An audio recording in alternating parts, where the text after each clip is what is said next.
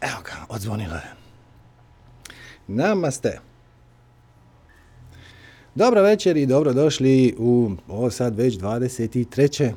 Uh, zip, ZIF uh, izdanje Satsanga sa Seđom. ZIF je skraćenica od Zoom, uh, YouTube, Facebook, više to neće biti online Satsang sa Seđom. Šalim se. Mislim da se nećemo rebrandati, da ćemo biti online Satsang sa Seđom, jer ko zna, možda ćemo jedan dan dodati još neku platformu u taj miks, pa ovaj ZIF neka bude ovako privremena stvar. Evo, prije nego što počnemo, htio bih vam skrenuti pažnju na satsang koji su Sanja i Ines imali prekjučer. To vam se zove Šareni šator, ogledalce, ogledalce. Bio je izvrstan. Tako da ako vam je slučajno promaklo, tema su odnosi, znači ne, ne možete reći da se ne odnosi na vas, odnosi se odnose na sve nas. Svakako pogledajte, imate kompletnu snimku i na uh, YouTube-u i imate na podcastu. Tako da, evo, šta god vam je draže, stvarno iskreno preporučam, bilo je jako dobro. E, to je bilo temeljeno na pitanjima koje ste vi slali i tih pitanja je ostalo još. Tako da, evo, ostavite neki komentar ako vam se svidjelo i ako biste htjeli nastavak toga, sequel. Ogledalce, ogledalce, the sequel. ogledalce, ogledalce 2. E, pa onda će, evo, to će svakako biti jedan uh, dodatni glas ili podstrek da se održi nastavak sa onim preostalim pitanjima koji nisu ništa manje važniji od ovih koji su već obrađeni. A mi ćemo danas, prije što pređemo na pitanja, uh, obraditi tri na posve nevezane teme, međutim, vidjet ćete imaju vrlo jasan zajednički nazivnik. Znači, prva tema je tamna noć duše, Možda ste već nešto o tome i čuli, možda ste to čak i prošli e, na engleskom, ali čisto ako budete googlali i tražiti, tražili više informacija, to vam je Dark Night of the Soul. Hm? To je znači prva tema. E, druga tema je e, COVID naš svakdašnji. Zanimljiva stvar je da, evo ovdje gdje se ja sad nalazim na drugom kontinentu, niko ovu bolest ne zove korona, svi zovu COVID zato što je korona popularno pivo. onda da ne bi došlo do neke zabune. I treća tema koju ćemo obraditi je um, ova velika konjukcija Jupitera i Saturna koja će se dogoditi sutra. Ja kažem, te tri stvari na izgled nemaju baš nikakve veze jedna s drugom, ali kao što ćete vidjeti, možda ipak imaju do neke mjere ili čak puno, do, do velike mjere. ok. Pa evo moramo od nečega početi. Ajmo početi od tamne noći, noći duše. Šta je tamna noć duše? To je normalna faza kroz koju prođu mnogi spiritualni tragači, odnosno ljudi koji se u nekom trenutku zapute na svoj spiritualni put. E, kažem, mnogi, ne svi, zato što stvarno neki se provuku i bez toga, neki ne dožive nikad. Malo mi se teško tu sad razbacivati postocima, teško mi je reći je li to 40 ili 70%, niko nije napravio ozbiljno istraživanje na tu temu, ali prilično je uobičajeno. I ono što je bitno je kad znate šta je to, i kad to znate prepoznat, onda je puno, puno, puno lakše to, kroz to proći, a i prepoznat kod drugih, jer iz razloga koje ćemo sad uskoro obraditi, jednom kad se nađete u toj fazi, možda se nije tako jednostavno sjetit da je to to. Ali ako je to neko vaš bližnji, ako je to neki vaš prijatelj, prijateljica, kolega, suprug, onda ćete vi to lakše prepoznati i onda možete značajno mu ili joj ubrzati pomoć da to prebrodi, jer stvar nije jako ugodna. Radi se o sljedećem. Znači, naše društvo nije dizajnirano oko spiritualnosti. Većina nas nije odrasla oko ideja manifestiranja obilja, nije... E, niko vas nikad nije pitao uz vašim ranim danima u trećem osnovne tko si ti? Osim ako ste recimo slučajno zalutali u zbornicu ko klinac, pa onda vas je neko tamo pitao ono, tko si ti? I onda ti kažeš ja sam Srđan Roje iz trećeg C. Šta naravno je glup odgovor, odnosno ne odgovara na ono temeljno pitanje o mojoj istinskoj prirodi. Tako da, s obzirom da naše društvo nije dizajnirano, mi u principu svi doživimo nekih barem 20, a mnogi od nas i 30, 40 i 50 godina života, živeći ovaj klasičan način života koje je, nam je društvo nekako ponudilo. A to je ono, završi školu, idi na posao svaki dan, muči se, zarađuje neke pare, plaća račune. Ma, znate ono kako to ide. E, međutim, onda se vi u nekom trenutku zainteresirate barem za spiritualnost i krenete sa nekim svojim praksama. Možda krenete raditi jogu, možda počnete meditirati ili šta već. Počnete istraživati, čitati filozofiju, sve te spise. Tako nešto. I, ovaj, I onda u jednom trenutku se desi jedan zrakoprazni prostor. E, desi se nešto, najbolja, najbolja paralela koju sam čuo vam je sa mijenjanjem brzina u autu. Znači vi vozite auto i sad u drugoj ste brzini i došao je trenutak da se prešaltate u višu. Šta radite? Stisnete kvačilo, stisnete kuplung, tako, i onda iz druge prebacite u treću. E sad, dok ne završite tu operaciju, dok ne, ručica nije čvrsto u trećoj brzini i otpustite kvačilo i auto ponovno ulovi hod, postoji jedan trenutak, koji u ovom slučaju traje par sekundi, gdje niste ni, ni u jednoj ni u drugoj. Niste ni u drugoj ni u trećoj brzini, nego ste u nekakvom zrakopraznom prostoru. I u slučaju vožnje auta to nije tako strašno, na, na to smo sve nekako navikli, međutim, kad vi kao kvalitetna, zrela jedinka iz zapadne civilizacije, proizvod zapadne civilizacije, se počnete interesirati za spiritualne teme, dođe trenutak kad još ne živite svoju strast još niste sasvim u sljedećoj brzini. Još e, se mučite s pitanjem tko sam ja. E, još e, prakticirate razne tehnike koje bi vas trebale bolje povezati sa svojim srcem i sa vašom dušom, ali to se još nije dogodilo. A s druge strane, onaj stari život koji vodite i vodili ste zadnjih x godina je još uvijek tu, ali vam je sve besmisleniji nekako ne vidite više smisla u jurcanju za parama ili za karijerom. E, imate osjećaj da tu postoji nešto više, a to više još niste dohvatili. I u tom zrakopraznom prostoru lako se može dogoditi mm, senzacija koja je vrlo slična apatiji. Možda čak, ne, neki će reći i depresiji, ali ostati na apatiji gdje vam je potpuno besmisleno ujutro se ustati i ići na posao, raditi nešto što vam je glupo, samo da biste dobili neke sitne pare koje vjerojatno i nisu bog zna šta, da biste onda mogli preživjeti do sljedećeg prvog u mjesecu i onda nastaviti koturat taj kotač do kraja života, mislim stvarno, je li to je to? to? je li to moj život? Jel sam to se stvarno u to inkarnirali? Je li to to? Ja. S druge strane, vidite da postoji nešto bolje, vidite da postoji nešto novo, vidite da vaša duša vrišti iznutra. E, pokušava na svaki mogući način vas skrenuti pažnju i skrenuti vas na put vaše darme, vašeg spiritualnog puta ili, kako mi to ovdje kažemo, slijediti svoju strast. Jer zapravo slijediti svoju strast znači slijediti svoj spiritualni put e, zbog kojeg si uopće i došao tu, a kakve veze strast ima sa spiritualnim putem?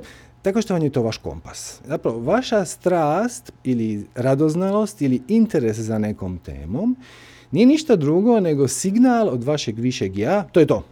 Idi tamo, idi tamo. Jer to je tvoj spiritualni put. Vaša vas više ja neće nikad uh, odvesti na stramputicu.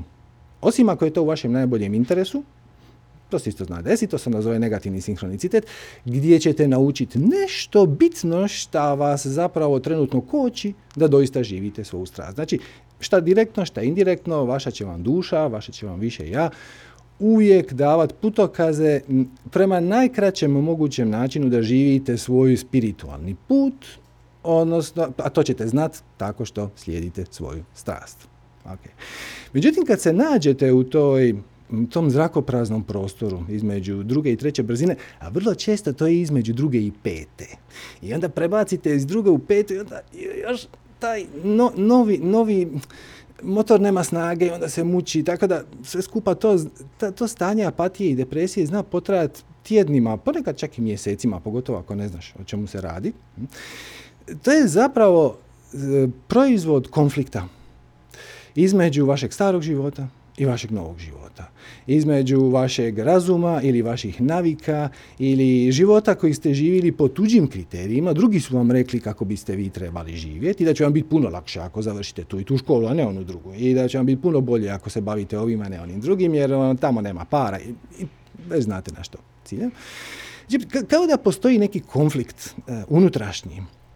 I onda tijelo napravi najinteligentniju moguću stvar. Znači kad shvati da vani više nema odgovore. Nije odgovor otićeš jedan dan na posao. Nije čak ni odgovor e, još jedan dan meditirati. Mislim, meditacija će vam biti važna da to prebrodite, ali u tom trenutku osjećate kao da vam to ne daje rezultate. Mislim, gledajte, vi ste krenuli na spiritualni put na bilo koji način. Možda kroz meditaciju, možda kroz jogu, možda kroz slijedi svoju strast, to se isto zove karma yoga zapravo, to je yoga akcije. Odnosno integracija svog spiritualnog i tjelesnog dijela kroz nesebičnu akciju bez očekivanja rezultata. Okay? To je isto oblik joge. Znači, vi ste krenuli na taj put da biste bili sretniji, zadovoljni, ispunjeni, a sad na jedan put, gledaj, ništa od toga. Ovo ne radi. Svaćate? I nađete se u tom zrakopraznom prostoru, u konfliktu između šta radim. Ono staro više ne želim. Ovo novo me samo dovelo do točke gdje ono staro više ne želim, ali još nisam zakoračio hrabro u ovo novo i izgleda ko... Znate kako vam je to? E, znate kako izgleda sjemenka od lubenice? E, kad izvatite sjemenko od lubenice i onda je stavite između dva prsta i onda je snažno, snažno, snažno stisnete, šta se dogodi? Ono odleti. Ravno. U posve novom i neočekivanom smjeru. Vrlo brzo. Svaćate? E, ta tamna noć sole, za, tamna noć duše, soula, sole, je zapravo katapult koje vam vaše više ja e, obogući da biste kroz taj konflikt, unutrašnji konflikt između starog i novog, i jedan i drugi pritišću, a na izgled se ništa se ne pomiče, bi vam zapravo dalo zamašnjak u potpuno novom i neočekivanom smjeru. Zato se to ponekad naziva i efekt sjemena lubenice. ok, da vas katapultira u novom neočekivanom smjeru. Ili ako vam je tako draže, možete zamisliti kao da su vas okolnosti stjerale u kut. I sad, nemate gdje. Mislim, gdje god da pogledate, nikakav nemate odgovor. Jedini zapravo pravi odgovor je ići gore. Značite, to će vas taj unutrašnji konflikt navući. I ključno za e, brže i elegantnije e, izlaženje iz tog stanja je e, da ga zapravo za početak redefinirate. Mhm. Nemojte to zvati depresijom. Nazovite to kompresijom. Vaše tijelo svača da više ne vidi odgovore vani i radi najinteligentniju moguću stvar, povlači se unutra. Jer unutra jesu odgovori. to je to. Šta ne? Jel da? Prema tome, to je jako dobra stvar. Zna biti malo neugodno. Kažem, ponekad potraje čak i mjesecima, pogotovo ako niste svjesni da je koliko je to bitno i uobičajeno. E, o tome se ne priča puno, ali ljudi koji se bave mističnim, okultnim, spiritualnim stvarima, za to znaju jako dobro. Čak što više, recimo u tarot kartama od Crowleya, tot tarot deku, e, imate posebnu kartu koja simbolizira upravo to stanje. To vam je onaj moon. I e, tipično se prijevodi kao depresija prije prosvjetljenja. Ili tamna noć duže. Nazovite to kako god hoćete, stvar je ista. Kad organizam, odnosno duša, shvati da više ne može naći odgovore van, povlači se unutra. I to je onda vrijeme da se posvetite sami sebi, da hranite same sebe na svaki mogući način. Kroz meditaciju, kroz jogu, kroz sve što je do sada za vas funkcioniralo. E, kroz druženje s prijateljima ako vam to ne pomaže, ali jednako tako i odmah kod pogotovo starih prijatelja s kojima možda više ne rezonirate, ako vas tako srce vuče. I da se posvetite ispoljavanju svog kreativnog izričaja koji dolazi iznutra. Hm? hm. Niko ne, zna, ne kaže da ga morate objaviti, niko ne kaže da morate od toga živjeti, da morate to prodati ili zaraditi. Ali ako vas u toj mračnoj noći duše dođe gušt da nešto crtate, crtajte. Za sebe šarajte po papiru, šta god vam dođe. Pustite da se vaša duša izrazi na način koji vama najprirodniji. Ako vam je prirodnije pisanje, pišite. E, možete pisati svoj vlastiti dnevnik, e, možete pisati blog, možete otvoriti privatnu grupu na Facebooku i nju pozvati 15 prijatelja. E, možete otvoriti javnu grupu na Facebooku i nazvati je evo, tamna noć duže, pa onda možda se povezati sa drugim ljudima koji prolaze kroz sličnu stvar. To bi vam isto moglo pomoći.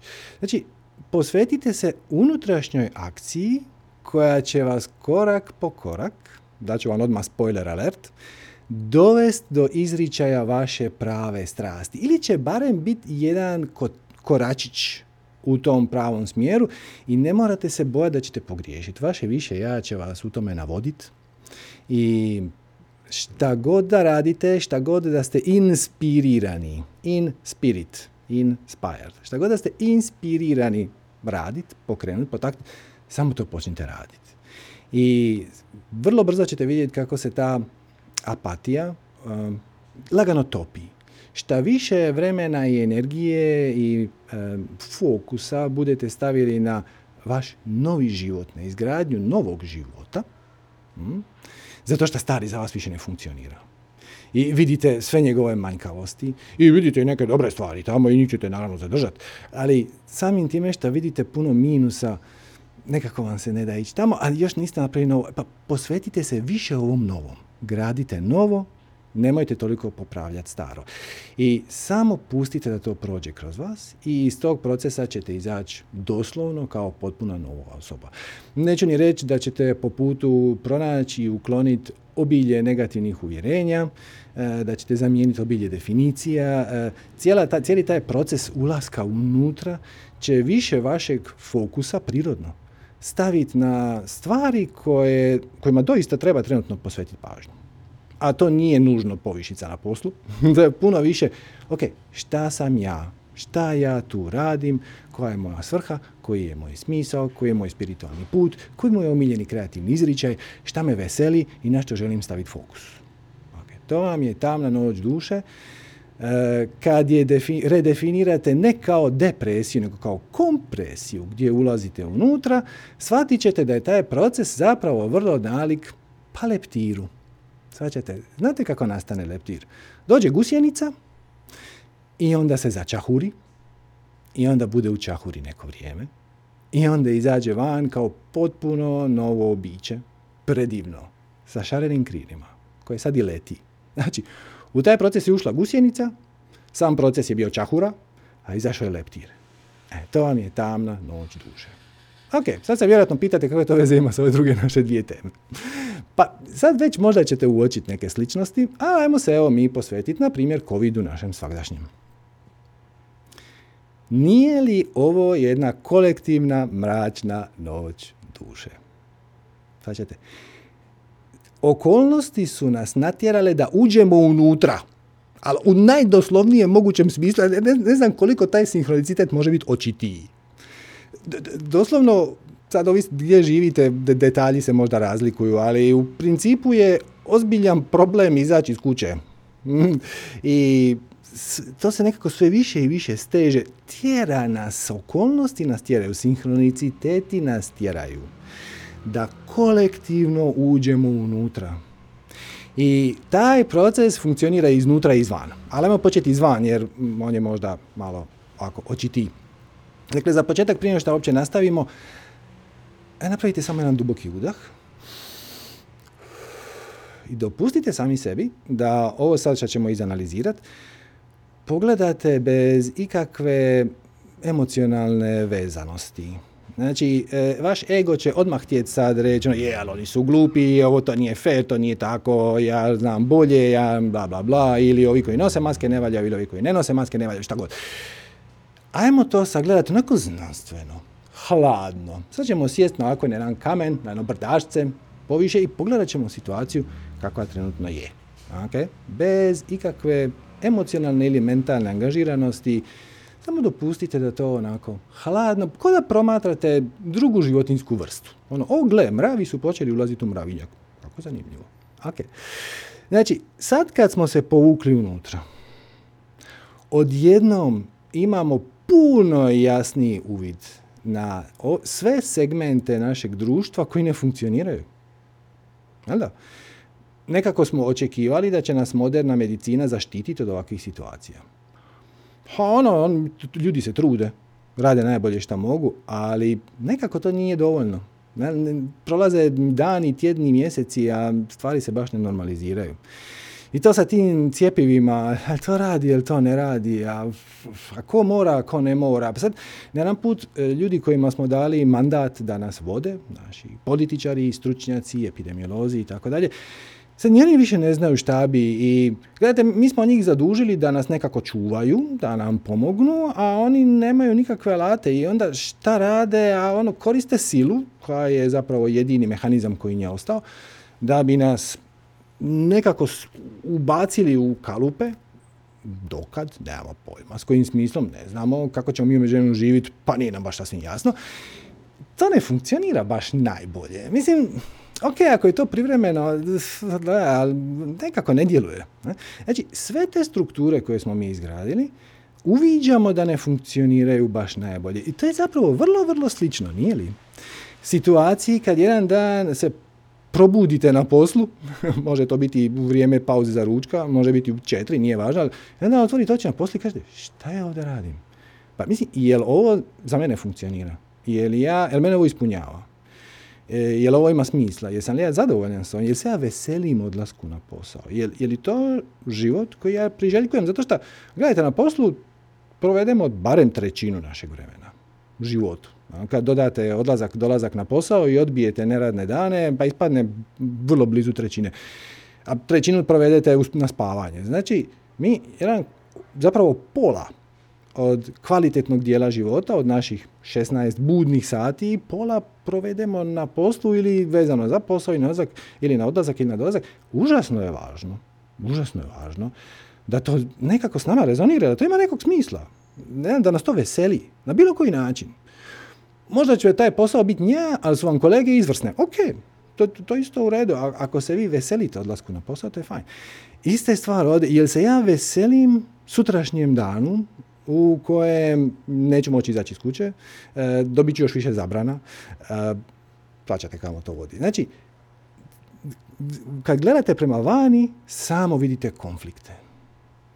Ovi koji žele nositi masku, ovi koji ne žele nositi masku, ovi koji se žele cijepiti, ovi koji se ne žele cijepiti. Države koje bi htjele nagurati to cijepivo tako da riješe taj problem da se možemo početi baviti nekim drugim stvarima i ljudi koji to rađe ne bi primili dok se ne ustanovi jel to radi. Mislim, to su konflikti i svaki od tih stavova je u nekoj svojoj realnosti posve točan. Znači, svaki od tih ljudi, svaki, svaka kombinacija tih uvjerenja ili definicija ili šta god, kako ćete to već nazvat, je itekako smislena iz određene perspektive. I to je konflikt u koji kad stavite sjeme od lubenice i stisnete ga, on nema druge nego katapultirati se u posve novom i neočekivanom smjeru. Tako da izvana ovaj naš COVID nije ništa drugo nego kolektivna mračna noć duše, što je odlično. To nije depresija, to je kompresija. Daje nam priliku da jasno vidimo šta s nama rezonira, šta s nama ne rezonira, šta radi, šta ne radi. E, jer li više pomaže sila ili više pomaže empatija. Jer, jer e, radimo, radimo kompromise na mnogim poljima i istovremeno uviđamo koji dijelovi našeg društva su ok, koje želimo zadržati, ali na kojima treba nekako poraditi. Hm. Inače, zanimljivo je da je ta cijela situacija sa covidom, gledano izvana, iz ove vanjske perspektive, e, iznijela na svjetlo dana i nekakve koncepte ili ideje koji društvene, ne mislim na osobe, društvene, koji se već dugo godina nekako koturaju, ali do sada se nisu svačali ozbiljno. Da ću vam samo jedan primjer i sad opet ne bih ulazio u za i protiv, jer i za i protiv imaju svoje mm, argumente, mogu se kvalitetno obraniti. Ali jedan od recimo zanimljivih koncepata vam je takozvani univerzalni temeljni dohodak. Znači to je stara ideja. To je ideja koju je predložio neki ekonomist, čini mi se 950 i neke. A to je da E, svim građanima, možda čak i djeci, ali svim građanima e, država na neki način svaki mjesec isplati e, neku količinu novca koja je dovoljna za pokrivanje osnovnih životnih potreba. Na primjer, stanovanje i hranu. Recimo u slučaju nas koji živimo na Balkanu, glupo je malo razbacivati se brojkama, recimo to bi bilo nekih 600, 700, možda 800 eura. Znači, i recimo još, na primjer, pola toga za, po djetetu, koji bi naravno dali roditeljima, ne bi dali djeci. Sad, na primjer, ako živite sami, dobijete 800 eura mjesečno, pa to vam je dovoljno za neki stančić ako ćete uzeti cimera ili dva, za osnovnu hranu, cipele, hlače, ono, kaput, svaki pet godina i to.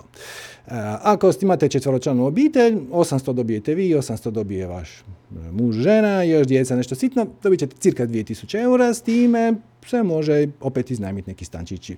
Kratko ideja je da se ljudima izbije strah od egzistencijalnog sloma, odnosno da će umrijeti od gladi ili da će živjeti nekako sami promrzli ispod mosta da neće imati nikakva primanja. Međutim, naravno, ta ideja je često padala na testu zato što uvijek se pojavi neko ko kaže je, ako će to platiti. Sad je to druga stvar, možemo o tome neki drugi put. Tako da ta ideja do sada nije imala baš neku e, široku e, podršku od strane struktura koje su tu da uvedu tako nešto. Međutim, sad se ta ideja počela, počela vraćati na velika vrata, ali ja ću vam dati e, kao skicu jedan zanimljiv eksperiment. Naime, Finska je pred nekoliko godina odlučila napraviti živi eksperiment sa univerzalnim temeljnim dohodkom. I izabrali su jedan mali izolirani gradić od 2-3 tisuće ljudi, čini mi se. Zgodno je što je izoliran jer onda lakše eliminirati utjecaj ostalih e, čimbenika na sam eksperiment. I svim ljudima je dala nekih tisuću eura. I nakon dvije godine taj eksperiment je obustavljen iako je bio uspješan jer pazite šta se dogodilo. Dakle, određena količina ljudi, neki ljudi su jednostavno nastavili život kao što su ga živjeli do sada, samo su sad imali neki ekstra budžet da sebi priušte nešto što do sad nisu mogli.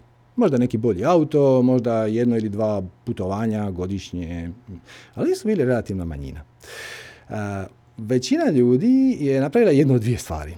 Ili je dala otkaz, dala otkaz u širem smislu. to može značiti počela raditi na pola radnog vremena ono što već radi. To može značiti raditi dva dana u tjednu ono što već radi, ali više manje su nastavili svoj život. I veliki komad svoje energije su uložili u neki svoj hobi. U, I s vremenom su postigli predivan balans i njihov život je procvjetao. A druga, drugi dio ljudi koji nije imao hobi i nije se pronašao u tome, je potonuo zapravo u neku vrstu apatije, jer ne da im se radi šta će raditi sad kad ne moraju, onda su te pare na kraju trošili na ne znam, alkohol i stajanje kod kuće besmisleno šta duša baš ne voli. I onda su Finci mudro zaključili da je to odlična stvar i da će oni to jedan dan uvest, ali da moraju napraviti pripremu u obliku nekih edukacijskih centara za odrasle koji će postojati po cijeloj zemlji, gdje ćete vi moći e, doći i otići na tečaj keramike, lončarstva, slikanja, crtanja, e, meditacije. E, nešto što bi vodili ljudi kojima je to hobi ili veselje. Pazite, niko to ne mora raditi za pare, zato što svi već imaju temeljni dohodak, ali opet baš zato što svi imaju temeljni dohodak nije nikakva drama ni ako se ta radionica nešto sitno naplati. Znači, taj dio financijski su jednostavno eliminirali iz kalkulacije. Hm? I shvatili su zapravo da ljudi moraju imati svoju strast. Ili da sažmem, uh, ovaj naš ulazak unutra nas je doveo između ostalog do toga da je na svjetlo dana izašla ideja temeljnog dohotka koji je perfektan za ljude koji slijede svoju strast. Za ljude koji ne slijede svoju strast, bilo zato što najčešće zato, odnosno uvijek zato, moram biti precizan, zato što se nisu imali hrabrosti istražiti ili su držali u sebi i drže u sebi brojna negativna uvjerenja i definicije da to iz nekog razloga neće raditi, da, to ne, da će im se drugi smijat, da bla bla bla. Oni su potonuli. Tako da to je samo još jedan argument da počnete slijediti svoju strast. Vrijeme je sad. Svemir vam pomaže. Natjerao vas je da stojite doma i da imate više vremena i možete ga potrošiti na to da se žalite kako je to sve užasno, zato što možete ili ne možete otići kod obitelji na božićni domjenak, zato što je on u drugoj županiji, kao što recimo u slučaju u Hrvatskoj, nema putovanja između županije, čak su i te propusnice među županijske su, kriteriji su postroženi, znači možete se žaliti na to kako je to svijet, svijet užasan i pokušavati popraviti ono staro i vratiti se onom starom ili reći, o gle, sad imam više vremena za sebe. idem raditi nešto što, a mislim, i, i onako ne, nemam gdje, i onako ne mogu nigdje, pa umjesto da sad gubim vrijeme na nešto bez veze, idem gubiti vrijeme na nešto što mi je zabavno. I onda uzmete mali bubanj i počnete po njemu tapkati. Ili gitaru. Ili počnete slikati, ili pisati, ili pročitate neku knjigu koja vam je zanimljiva, koja vas čeka na stoliću već 500 godina. Samo zato što je debela, niste se usudili početi. A sad, gledajte, nemate ništa pametnije zaraditi. Znači, taj ulazak unutra vam daje vrijeme i resurse i mogućnosti da malo istražite same sebe i budete malo pametniji malo precizniji u odgovoru na jedino bitno životno pitanje, a to je tko sam ja i šta ja ovdje radim i koja je moja spiritualna svrha. I sve već znate, o tome mi pričamo već godinama i trenutak je sad. Faćete, ako vam treba znak od svemira, evo, ja ću vam ga dati. Evo ga, znak! Ako vam to nije dovoljno, evo, pazite, evo, sad ću vam ispričat ću vam priču oko ovog, da ću vam i audio zvuk.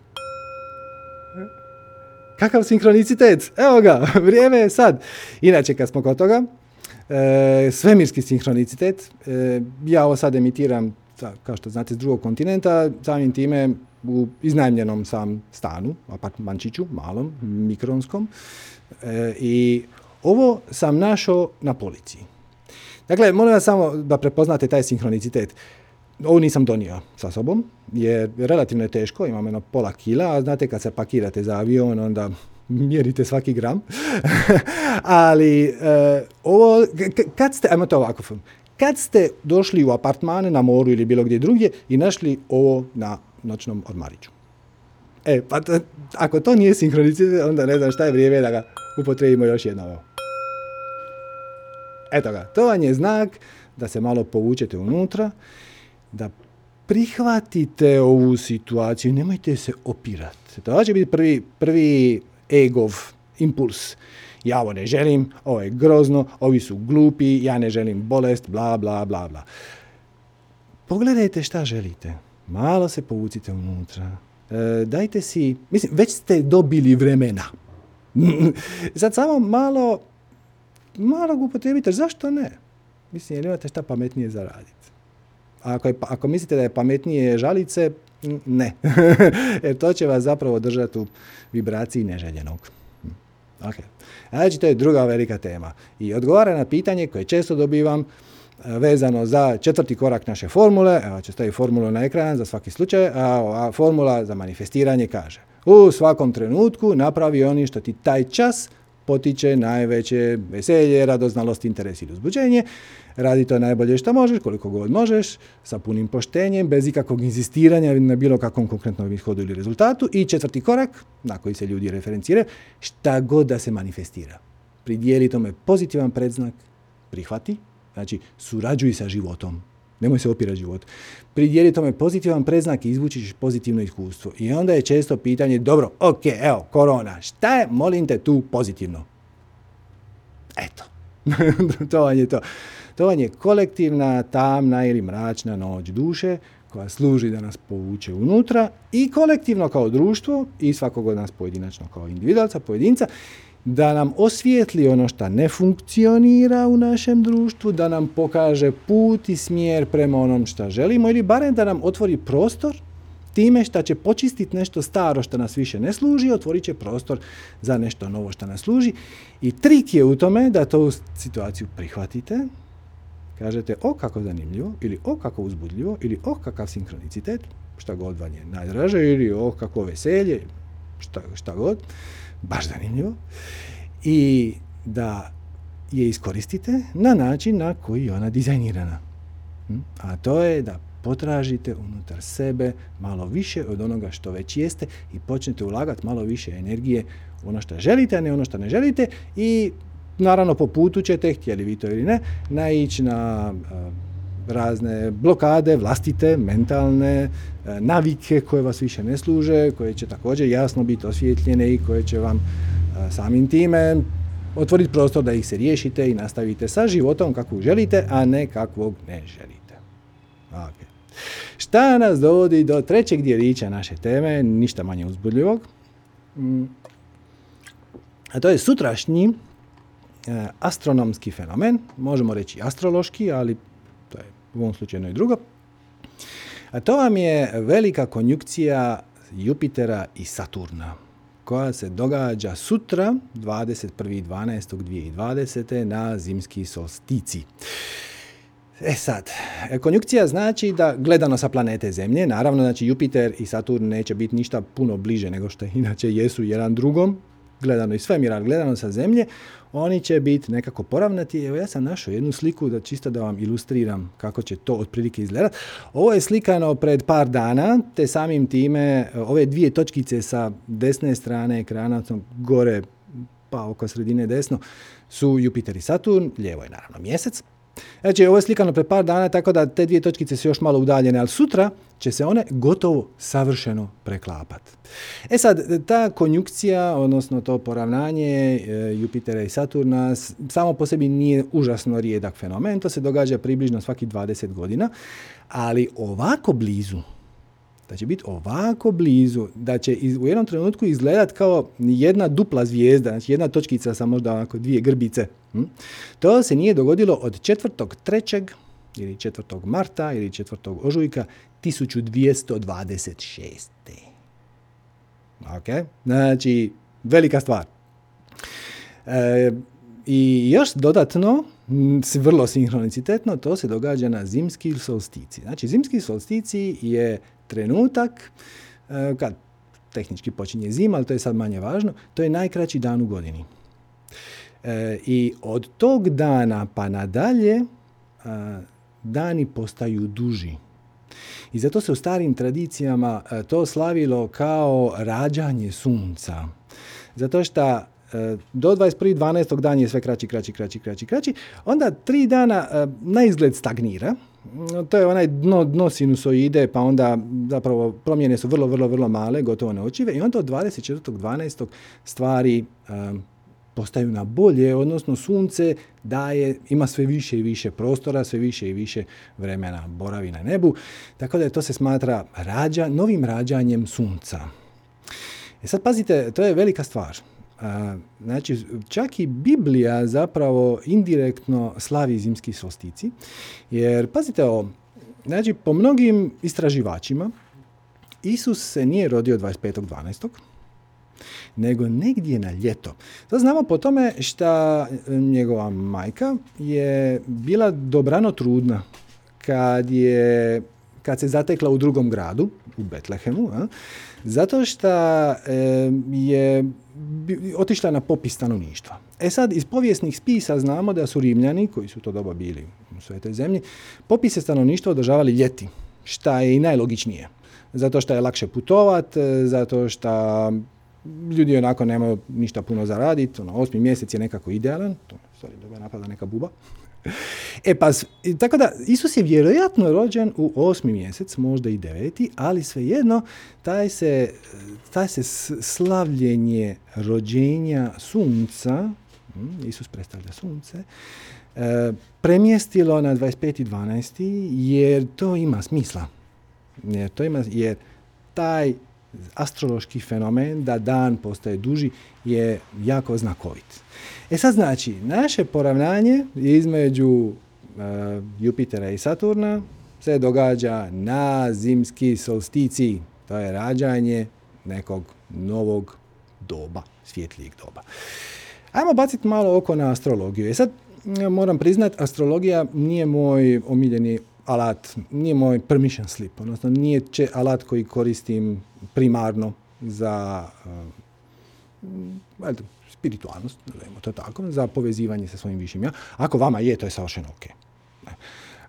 tako da, ka, ja ću vam sad ispričati što sam pročitao i naučio od ljudi koji se time bave, ali evo, nemojte me pitati kasnije detalje pitanja, to nije moja uža specijalnost. Znači, prvo što je jako bitno, kažu, je što e, po prvi puta nakon dugo godina, čini mi se 200 godina, ta se konjukcija događa u vodenjaku znači u zračnom elementu. E, to je prvi put nakon 1802. Ovih zadnjih 200 godina ta se konjukcija uvijek događala e, u nekim zemljanim znakovima. E sad, zemljani znakovi su povezani sa materializmom, e, sa posjedovanjem, sa kapitalom, sa teškim radom, sa kontrolom resursa, sa napretkom kroz kontrolu materije. Ona nam je iznjedrila e, industrijsku revoluciju. Šta je ono, skroz u redu. Međutim, u sljedećih 200 godina ova će se konjukcija događati u zračnim elementima, odnosno zračnom elementu, šta je povezano sa filozofijom, sa konceptima, sa abstrakcijom, sa spiritualnošću. E, materijalno gubi važnost malo. Mislim, materijalno će uvijek biti važno do neke mjere. Ali m, sporedno je veza u odnosu na, recimo, informacije, e, na e, filozofiju, na duhovnost, na poveživanje sa svojim višim aspektima. I sama ta dva elementa imaju, odnosno ta dva planeta imaju potpuno različite kvalitete. Jupiter je planet ekspanzije, e, integracije, suradnje, on je graditelj i podržavatelj novog, on je dobrica. Hm? A Saturn je suprotno. Saturn je planet kontrakcije, separacije, natjecanja, e, uništenja starog. E sad pazite. Znači imamo nekoliko sinhroniciteta. Imate spoj, konjukciju između uh, uništenja starog, što predstavlja Saturn, hm, i izgradnje novog. I Jupiter je snažan podržavatelj u izgradnji novog. Sve se to događa na sostici koji simbolizira rađanje sunca, odnosno svjetla, odnosno dolazak novog doba. E, I još za sve to događa se u zračnom elementu koji je povezan sa ekspanzijom, sa učenjem, sa informacijama. Pazite, informacijama, ne informatikom. Hm. Ali informatika nam pomaže da prenesemo informacije u ovom e, u ovom konceptu e, informacijskog doba to može biti i živi satsang, može biti bilo kakav oblik druge tehnologije, ne mora biti informatička, tipa radio, televizija, dobro, danas moderne televizije su polukompiteri, smart TV-ovi, ali svejedno, televizija pred 20 godina nije imala nikakav e, kompjuter u sebi. Hm? E, dijeljenja, suradnje, ekspanzije, to je novo doba koje dolazi. E? A, ali da bi se to dogodilo, mi smo sad u kolektivnoj mračnoj noći duše, moramo ukloniti nešto starog, inače nema mjesta za novo. I tu će nam Saturn pomoći. Drugim riječima, u jednoj rečenici, to je kraj karmičkog ciklusa, starog, i početak nekog potpuno, potpuno novog. I to se sve događa uh, sutra, sad. Svaćate, trenutak je sad. Evo, ako čekate znak svemira, ako vam je prvi promako, evo ga, još jedan. to vam je znak. Vrijeme počinje sad. Neće to nitko napraviti za vas. Hm? Ako, ako ste jedan od onih uh, koji astrologiju gleda fatalistički, znači ono, šta mi zvijezde govore i će se to dogoditi, e, to, to nećemo baš jako dobro složiti. Ali riječ je o utjecaju, riječ je o mogućnostima, riječ je o potencijalima. Dobili ste vrijeme za ulazak unutra i individualno i kolektivno. U trenutku kad se događa konjunkcija dva vrlo snažna astrološka aspekta, jedan predstavlja stari svijet koji se ruši, drugi predstavlja novi svijet, imate punu podršku Jupitera. Jupiter je moćan planet. Ja ću samo reći da su Rimljani izabrali Jupiter kao vrhovnog boga. Odnosno, budimo precizniji, Rimljani su izabrali Jupitera za vrhovnog boga, a onda kad je kasnije otkriven planet Jupiter, onda je netko smatrao za shodno da ga nazove imenom vrhovnog rimskog boga. Znači nije bez veze. I opet, ako e, astrologija nije vaša stvar, ako na to frknete nosom, pogledajte samo sinhronicitete. Znači, ta se poklapanje hm, događa sutra. Događa se, što je, mislim, moće se i vidjeti, ako budete imali sreće pa budete imali e, zvijezdano nebo, nemate ovlake sebe, to će se moći vidjeti i golim okom. I sve se to događa na zimski solstici koji predstavlja rađanje sunca. U trenutku kad smo svi unutra zatvoreni i doslovno i imamo puno mjesta i prostora da se posvetimo nečem novom i, kažu astrolozi, Jupiter će vam u tome značajno pomoći. Još bih samo htio uh, dati naglasak na jedan detalj, a to je da u mračne noći duše nisu rijetki negativni sinhroniciteti. Znači, ako vi već neko vrijeme se opirete tome da date otkaz na poslu koji vam je užasan. Ako vam nije užasan, to je to fantastično. Ako I vaša duša vabi za time da vi počnete slijediti svoju strast, ali vi to ne radite iz straha od crta. Umetnik koji već strah imaš, drugi će mi se smijati, od toga se ne može živjeti, umrijet od gladi, nije to za mene, nisam dovoljno dobar, bla, bla, bla, bla, bla, to su sve gluposti, o tome ćemo, možemo jedan po jedan sad kad krenemo sa pitanjima. Znači, e, moguće je da će vam svemir složiti e, spačku i da ćete onda taj posao izgubiti htjeli vi to ili ne. Propašće firma. E, ili možda ste radili u gostiteljstvu, zatvorili su vam kafić. Ok. Ili šta god već. I to, suzdržite se od toga da tome pridjelite pozitivan preznak i kažete ono, grozno, šta ću sad, panika, moram hitno naći neki drugi po bilo koju cijenu. Malo ispregovarajte to sa svojim egom, možda ćete naravno moći na, morati napraviti neki kompromis, čito da zadovoljite svoje unutrašnje mentalne dijaloge, iako zapravo realno to vam ne treba. Ali dajte tome pozitivan preznak. Kažite, o kako zanimljivo. Ja već mjesecima razmišljam o tome kako da se maknem sa ovog starog posla i odem na neki novi. I evo, otvorilo se. mm I sad imam više vremena da istražim ono šta ja doista želim. To je neki oblik moje osobne mračne noći duše. To je jedan aspekt vaše osobne mračne noći duše i to je super.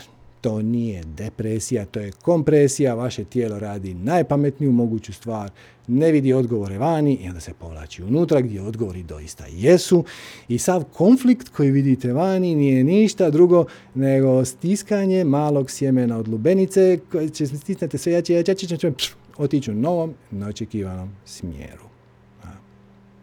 Tako da evo, nadam se da ovo ima smisla, nadam se da ovo s vama rezonira. U svakom slučaju hvala vam lijepa na pažnji i vremenu za ovaj uvodni dio. Sad ćemo naravno preći na pitanja. E, pravila znate, e, znači novo je, ako niste bili zadnji put, od zadnjeg puta je novo, to novo da nema više anonimnosti, zato što jednostavno nema. E, zato što nas tu ima 170 na Zoomu, 161 čini mi se, ima nas tu 1400 na YouTubeu, čovječe, hvala vam, ovo je prvi put da smo prešli 1000 na YouTubeu. I još nešto na Facebooku, to mi sad nije pri i meni treba vaša slika, ne mogu vam omogućiti da vas ja vidim, a da vas drugi ne vide, te samim time, eto, nije baš neka anonimna fora ako vas 1600 ljudi gleda. E, ako zovete sa mobilnog uređaja, radije ga držite ovako nego ovako. Hm? I onda je to sve skupa nekako osmislenije. Slušalice pomažu i naravno sve se snima, sve se objavljuje, to sve skupa znate.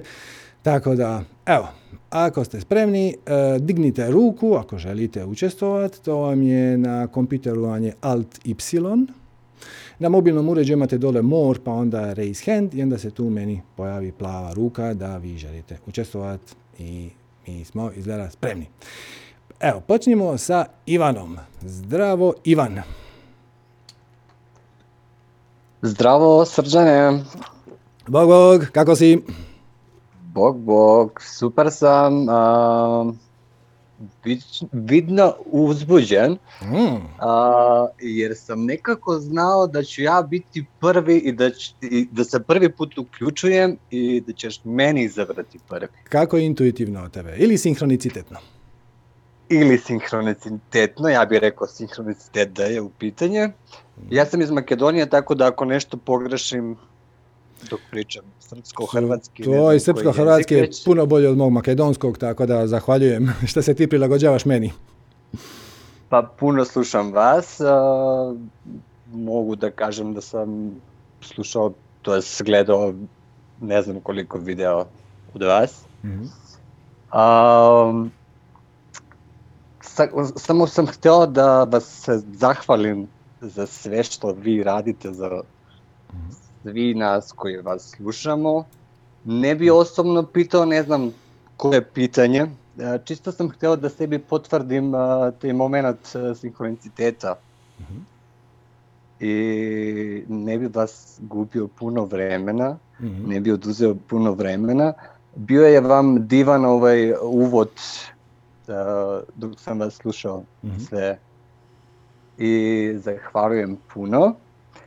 Uh, pitanje, pitanje sam imao, baš smo uh, s drugaricom pričali Mhm. i baš sam govorio o tome da ću se uključiti naredni put na Zoomu, zato što ja ne, ne baratam ove aplikacije Zoom i sve ostalo online aplikacija, jer nemam više puno vremena oko toga, Mhm. jer puno radim.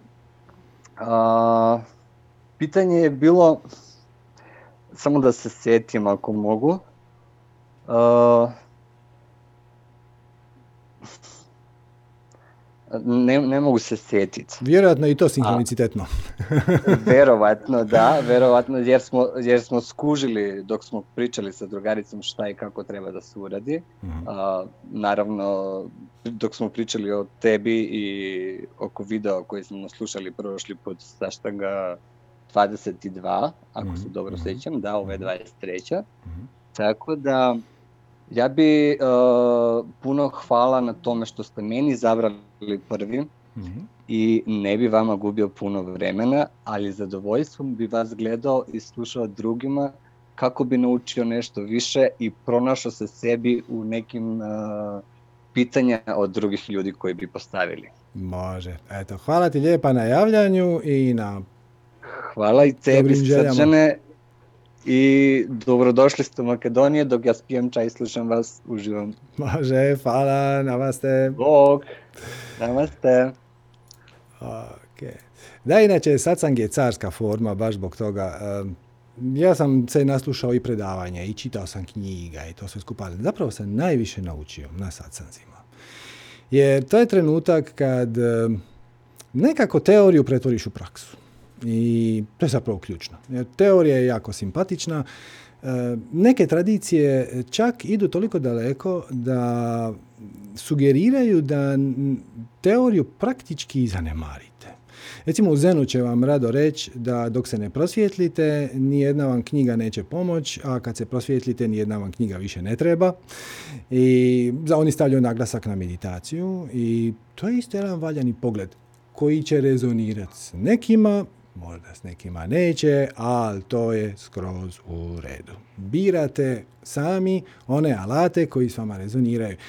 I naravno poštujete druge koji koriste neke druge alate, jer ako ništa drugo, e, možete biti potpuno sigurni da to što s vama rezonira sad, gotovo sigurno neće u istoj nepromijenjenoj formi rezonirati i do kraja vašeg života. Alati će se mijenjati, okolnosti će se mijenjati, strasti će se mijenjati. I sve to skupa čini ovo putovanje naše divnim i zabavnim. Ok, ajmo dalje, recimo na Selena. Halo, halo. Halo, Bog, zdravo, kako si? Bog, hvala što si me... Imala sam intuiciju, Mhm, baš mi je drago. otišla sam po slušalice, sin je tu, Pozdrav. prošli put je pipnuo dugme koje ne treba i nisam mogla da razgovaram s vama. I sad sam imala intuiciju, otrčala do druge sobe da uzmem slušalice. Da vas čujem, a u stvari onda neće on. Jel se čujemo? Čujemo se, kako ne. Evo, slušam, kako mogu pomoći? Sve ovo što si pričao, ja sam baš u toj fazi tog akapulta. Mhm, Na mestu sam u, u jednoj firmi već man- manje od mjesec dana. Moja prva ljubav da šijem. mhm, Ali, ono što si pričao da treba da me akapultira, počela sam da gledam nešto drugo što volim, a to je da crtam garderobu, pošto uglavnom volim te neke haljine da radim, mhm, da šijem i nekad. Šila svašta, mhm. počevši od stolica, jorgana, čaršafa, nemam pojma, mislim, žene to sve znaju šta je. Ovo možda i vi. Da. Zaglavila sam sada u firmi gde se e, proizvodi nameštaj. mhm, Isto se šije. Ali nisam imala kontakta sa tim. materijali su čvrsti, tu je stiva, tu su sunđeri, tu su neki ogromni jastuci, tu je kompletna firma od proizvodnje kreveta, francuskog ležaja, nameštaja inače. I skontam da sve one žene koje tu rade imaju iskustvo, jesu šnajderke, ali nemaju ono znanje koje imam ja. Mm-hmm. Znanje. Pod znacima navoda. Mm-hmm. Ja nemam pojma odakle mi je to znanje. Znam ja, ali znate i vi zapravo. Pa to, to je vaš... To je... sam nekad bila u nekom prethodnom životu. Ma, uh, dobro, dobro, ali prethodni životi, svi se prethodni životi događaju sad. Drugim riječima, vi ste uspostavili energetsku vezu sa nekim drugim životom koji sadržava informacije i znanja i vještine koji vam trebaju sad. Hm? Jer hoću reći, te veze između prošlih i budućih života su vrlo dinamične, dinamičke su. Vi sad imate taj prošli život koji vam daje informacije i znanja koja nemate iz ove materialističke perspektive, ali ako promijenite svoju strast, velika je šansa da ćete se povezati na neki da ćete ovu vezu raskiniti jer vam više nije relevantna. Tako da da, možete reći da dobivate informacije od svog višeg ja, odnosno kanalizirate ih, kanalizirate svoje više ja, a vaše više ja se spaja na ono drugo više ja koje sadržava od nekog drugog paralelnog života koje sadržava ono što vam trenutno treba. I ja mogu pogoditi da vam se to znanje koje nikad niste stekli, nego čudesno imate, događa kad ste dobre volje, kad ste u visokoj vibraciji, a ne kad ste tužni i depresivni. Je tako? Jest. Yes. Da, da, I to je cijeli trik. Cijela ova ideja slijedi svu strast je zapravo e, prečica, odnosno trik da se ubaciš u visoku vibraciju. I kad se ubaciš u visoku vibraciju, onda stvari teku. Zato što imaš puno bolju konekciju sa svojim višim ja, koji je zapravo uh, druga polovica, s tim da je veće od pola, ali nema veze, drugi dio vašeg cjelovitog bića. Dok se ne spojite na svoje više ja, bivajući u visokoj vibraciji, zapravo djelujete sa samo dijelićem svog kapaciteta. To je, to je cijela ideja. Ja sam tamo i pitam se šta ću ovde. uh Volim da šijem, ali ne uh, delove koje bih ja volela da radim. Mhm. Ali sam tu iz nekog razloga i još ne vidim kog ali radim. Plata nije loša, radno vreme nije loše, a sad me vuče na neku drugu stranu da krenim da to crtam, sve to što znam, a nisam učila uh, u školi, uh, niti sam upisala tu školu, Za tekstilnu, da bih ja to učila, da crtam, da šijem, da znam šta ide, kako ide, prednji, zadnji deo, nemam pojma, nogavice, sve ostalo, uh, a znam. Nema veze šta, uh, ne znate. ovako ili onako i sve ostalo, ali me sada privlači ovaj drugi deo, uh, da uzmem da crtam COVID, pod znacima navoda, uh-huh. i cijela ova godina da mi se završi što pre da je zaboravim. Ali A ne, ne, ne, ne, ne, nikako, nikako. Znači, ova godina, kakva god da je bila, je bila tu s razlogom. Jeste, valo sve sam naučila, ali na uh, loš način. Ne, ne, ne, ne, ne, ne, ne, ne, na upravo onaj način koji vam je trebao. Sad pazite ovo. Uh, ako se krenete opirat i kažete ja ne želim da moja sljedeća godina bude ista kao ova, zapravo ste u vibraciji neželjenog. Plaćate. Dok, evo, sam, sam osvijestite unutar sebe. Kad kažete ja ne želim da iduća godina bude ovako. Jel se osjećate dobro ili se osjećate kao što ste se osjećali ove godine? Svaćate? Dobro. E, na, znači, kažete hvala ovoj godini. Hvala sinhronicitetima koji su me doveli do točke, ako ništa drugo, u kojoj razmišljam o tome da promijenim svoju strast. Moja strast do sada je bila šivanje, recimo. Ok, e, sada razmišljam o slikanju i vjerojatno se ta promjena ne bi dogodila da ova godina nije bila takva kakva je. Nema veze šta, to vam je onaj četvrti korak formule. Znači, ja svačam da ova godina nije bila preferirana, da, je sadržavala puno elemenata koje radije ne biste, ali je bila takva kakva je s razlogom. Hmm? I zagrlite je prihvatite je, zahvalite joj se i vidite kamo vas upućuje. Svaćate, unutrašnji konflikt, sjeme od lubenice. Stislo vas je i vi sad idete u novom i neočekivanom smjeru. To je pjum, ravno. I to je super. I vezano za ovaj vaš trenutni posao. Vi sad imate tu nekoliko mogućnosti. Znači, vi se pitate šta ja sad radim tamo. Možda ste tamo da biste uveli novi način razmišljanja u postojeću strukturu. Znači možda na vašem poslu oni ne razmišljaju na isti način o šivanju ili o crtanju kao vi. Možda ste vi tamo da biste, da bi, da biste učinili te fotelje uh, ljepšima ili boljima. Ili, možda ste tamo da biste educirali nekog. Možda ste tamo, a ako ništa drugo, možda ste tamo samo da biste shvatili da to više nije za vas i već vidite prvi sljedeći korak. Zato se formula i zove slijedi svoju strast. Znate, kad vam kažem slijedi onu osobu, vi ne morate znati gdje ta osoba ide. Nego osoba ide ravno, vidite za njom. Ona skrene desno, vi skrenete desno. Ona ide lijevo, vidite lijevo. Mislim, ne moraš misliti ništa. I vas strast sad vuče u nekom smjeru slikanja i vi imate otpor, blokadu koja kaže ali ja to nikad nisam učila, ko zna hoću li ja to znat, pa šta nije uzbudljivo istražiti. Tim više što i sami ste primijetili da kad ste u visokoj vibraciji, kad radite ono što volite i što vam ima smisla, da na neki čudan način dolazite i do informacija i do znanja i do vještina koje nikad niste učili. Zašto se to, mislim to se već dogodilo. zašto ne očekujete da će se to ponovno dogoditi sa crtanjem, sa slikanjem? Što opet ne znači da nećete morati uložiti neki trud, otići na neki tečaj, ali sinhroniciteti će vam dovesti sve što treba. Dovest će vam i učitelje, i kolege, i podržavatelje, i mecene, i tečajeve, i poslove, i plaćene, i neplaćene. Sad samo idete za svojim srcem i onda stvari odjednom bivaju organizirane od strane kreacije, a ne od strane ove naše male sive mase koja je super za snalaženje u prostoru, ona tome služi, da se ne sudaramo sa stablima, ali nije super, neće vam otkriti vaš spiritualni put, neće vam dati vaš spiritualni smisao, to će srce. I samo slijedite svoje srce.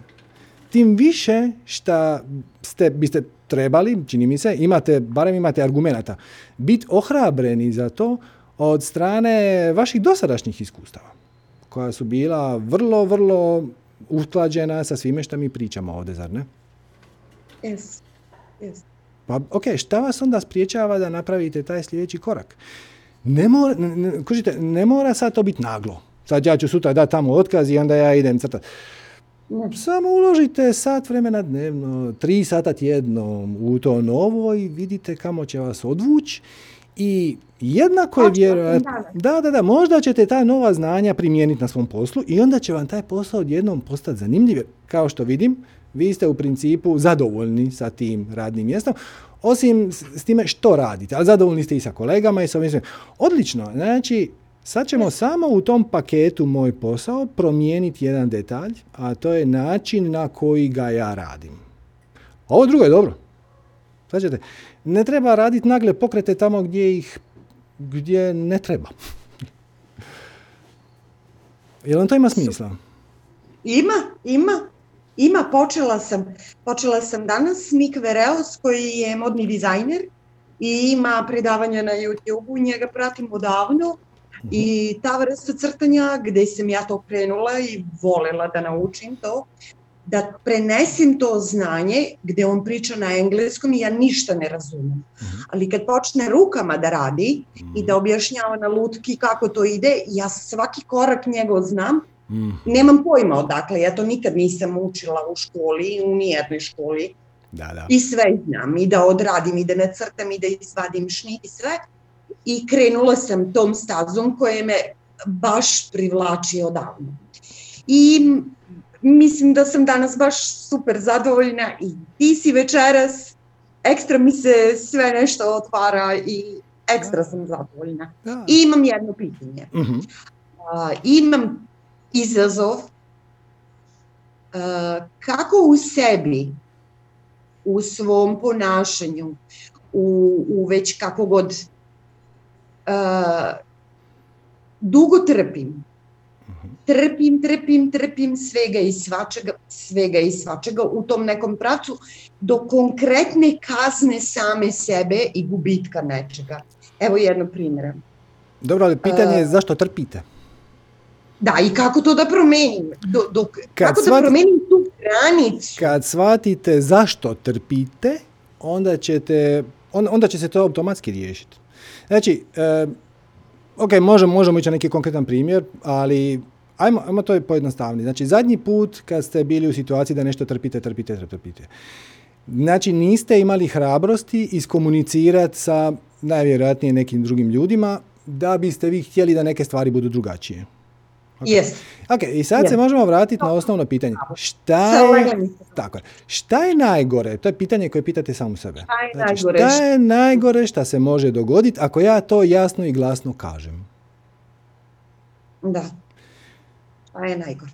Da, da, da, evo, odgovorite mi. Znači, šta je u tom trenutku bilo najgore šta se može dogoditi ako vi izrazite svoju volju ili uh, preferenciju ili želju? Uh, mislila sam da je najgore to da neću povrediti svog sina ako mu kažem istinu u oči koju sam mu nakon par mjeseci tek skupila snage i rekla. Šta god Ali, mislio, Sad, sad kad imate to iskustvo, e, zar vam se ne čini da bi ukupno gledano e, manje patnje se dogodilo da ste to jednostavno iskomunicirali Odmah. odmah? da. I Manje to vam je, svega bi bilo. da, to vam je, znate, ono koliko depilacije, skidanje, flastera. Znači, skineš ga č, brzo i onda živiš sa posljedicama, ali nema smisla uh, odugovlačiti jer onda se samo stvara neka gorčina. I onda se ta gorčina počne preljevati na druge aspekte života. I onda se druga osoba pita, pa dobro, šta se sad promijenilo? Mislim, zašto ti mene mrziš? Šta sam ti ja krivo napravio? A zapravo, možda čak nema veze ni s njom. Jer vibracija koja zaostaje u nama od neizgovorenog, vrlo često se preljeva i na ljude koji nemaju nikakve veze s time. Ako niste zadovoljni na poslu i frustrirani ste, kad dođete kući, mislim, i dalje ste frustrirani. Jednaka stvar, ako niste zadovoljni sa partnerom i frustrirani ste, to će se odraziti i na kolege, i na prijatelje, i na susjede, i na blagajnicu u dućanu, zato što, zato što mi izbacujemo iz sebe ono što je u nama. Mislim, to je najnormalnija moguća stvar. Kad stisnete naranču, mislim, šta iz nje izlazi? Pa narančin sok. Ne izlazi nafta. Zašto? Zato što je narančin sok u naranči. Izlazi ono što je unutra već u nama. I ne možete dijeliti ljubav dok ljubav nemate u sebi. Ne možete dijeliti mir dok mir nemate u sebi. Ako u sebi držite tjeskobu i frustraciju i onu tihu neku pasivnu agresiju, ono naradje bi ti nešto rekao, ali neću, onda to drugi osjete i onda se odmaknu od vas i onda se vi pitate "Š- šta ne valja. I onda pokušavate promijeniti druge i to onda sve vode k vragu. Zapravo naj, najnježnije i naj, e, sa puno ljubavi objasnite svoju preferenciju i naravno budete spremni na neku vrstu kompromisa, dogovor. Možda će druga osoba reći ono, ok, može to što ti hoćeš, ali onda za uzvrat ti mene pusti u nedjelju ujutro da radim nešto drugo. E, ok, zašto to ne radiš? Šta znam? Shvaćaš? Hvatam. Super. Ok. Hvala ti. Molim, hvala na javljanju, svako dobro. Tako dobro. Bog, bog. Ok. Ok. Ajmo, ajmo. Evo, Mary. Zdravo, Mary. Halo, halo. Halo. Dobro, tu se ništa nije dogodilo. Ajmo onda na Marina. Zdravo, Marina. Dobro večer, Večer, kako si? dobar dan. Pa da, ovdje je vruće. Prilično. kako si? Ja sam super čim vas vidim, Mm, baš mi je drago. a imam pitanje što vezano uz ovo što ste pričali. Mhm. Kako da ja znam, to jest kako da ljudi znaju, da li je to mračan noć duše što, što osjećamo ili je to mentalna bolest, baš depresija. Kako da raspoznamo to? Pa gle, pogledaš šta te do tu dovelo i pogledaš, mračna noć duše nije nije depresija u klasičnom smislu, zato što nekako možeš uprijeti prstom u stvari koje bi i u stvari koje ne bi. Svačaš? I dođe relativno u retrospektivi očekivano, ali u tom trenutku, u svakom slučaju, možemo to i ovako, možemo to i s druge strane pogledati. Prava depresija, sad ne pričamo o kliničkim depresijama, ali o onim svakodnevnim depresijama kroz koje svi mi prođemo tu i tamo, se bazirana je na istim e, postavkama. Drugim riječima, ako se dva, tri dana za redom osjećaš nešto bez veze, isti je proces. Ti možeš reći, ok, ovo nije depresija, ovo je kompresija. Iz nekog razloga treba mi pauza. Od ljudi, od situacija, od vanjskog stresa, od televizije, od vijesti. I ja bi ovak sad trenutak radije provela čitajući poeziju. I onda samo to napraviš. Jer ono što nas održava u tom stanju depresije je naš otpor. Mi ne bismo se htjeli tako osjećati. Mi se želimo osjećati kao što smo se osjećali pretprošli tjedan. I onda uspoređujemo ovu sadašnju situaciju sa tom nekom fiktivnom koja postoji trenutno samo u našem sjećanju. Pitanje je li uopće, uopće u tom trenutku to bilo tako dobro. I onda smo još i ljuti i frustrirani. I zapravo pokušavamo vatru ugasiti sa petroleom bacamo na vatru petrole i oh, kakvog čuda ona gori sve više i više. E, tako da zapravo, nije, zapravo nije bitno. Zato što adresiraš ih na isti način. E, iz nekog razloga sam dobio impuls povući se unutra i neću mu se opirat. Nego ću ga nahranit sa onim što osjećam da bi trebala biti moja hrana. I onda kad vidiš da su te dvije stvari iste, zapravo nije važno koja je koja. Ja sam, ja sam prošao e, mračnu noć duše. I, a s druge strane nisam nikad prošao kliničku depresiju, pa mi je teško mi je te dvije stvari usporediti i reći prepoznaćeš po ovome i onome. I prošao bi puno lakše i puno brže svoju mračnu noć da sam u tom trenutku znao šta se događa. I trebalo mi je malo više vremena, i, ali na kraju je odgovor bio isti. Odgovor je bio kad sam počeo slijediti svoju strast, stvari su rapidno postajale bolje. Ok, jel ti to odgovara na pitanje? Jesam pogodio? Jeste. Ok, imam još pitanje. Uh-huh. Kužim, kužim ovu priču i priče spiritualnosti i to mi snima smisla i rezonira sa mnom. Uh-huh.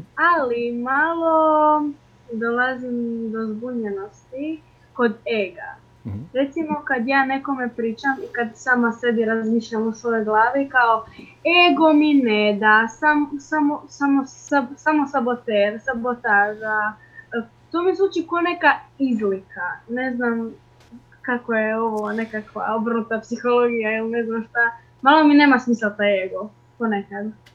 Ego je zapravo drugi naziv za naš sustav definicije i uvjerenja. Zapravo. Odnosno, ego je struktura, ajmo to tako nazvat, institucija u nama koja je zadužena za našu sigurnost. Znači, on, to je zaštitarska služba. I njegov, da, njegov primarni zadatak je da ti živiš što duže i što sretnije, odnosno ne sretnije, ali da živiš što duže. On se ne brine o tome jesi li ti sretna. On se brine o tome da ti preživiš. E, I to je savršeno u redu kad on obavlja svoju funkciju za koju, odnosno kad, mu, kad ga mi koristimo za one stvari za što je on dizajniran. A on je dizajniran da kad malo prebrzo voziš na sklizavoj cesti, da se probudi neki strah i onda malo prikočiš. E, hvala ego. E, međutim, kad ego kaže ti ne bi trebala slijediti svoju strast zato što će ti se drugi smijat, to treba progledat kroz ego, ali zapravo nije ego kriv. Ego je samo program. Mi smo ti koji koristimo ego za krivu stvar. Svačaš? Na, na primjer, imaš veš mašinu, ono, stroj za pranje odjeće. Ako unutra staviš tanjure, a mislim razbit će se. Nema ništa loše u veš mašini. Samo ona nije dizajnirana za pranje tanjura. I ako staviš tanjura, polupat će se. Tako i ovo. Znači, ego je fantastičan kad te upozori da si preblizu nekoj rubu neke provalije. E, da prebrzo voziš, da sad i ovdje, ali sad i ovdje se na neki način nalaziš u opasnoj situaciji. To, ali ono životno opasno je. Ne opasno je kao ako sad kažem krivu stvar, svi će mi se smijati. Nego životno opasne situacije. On to je ego super, zato je on dizajniran.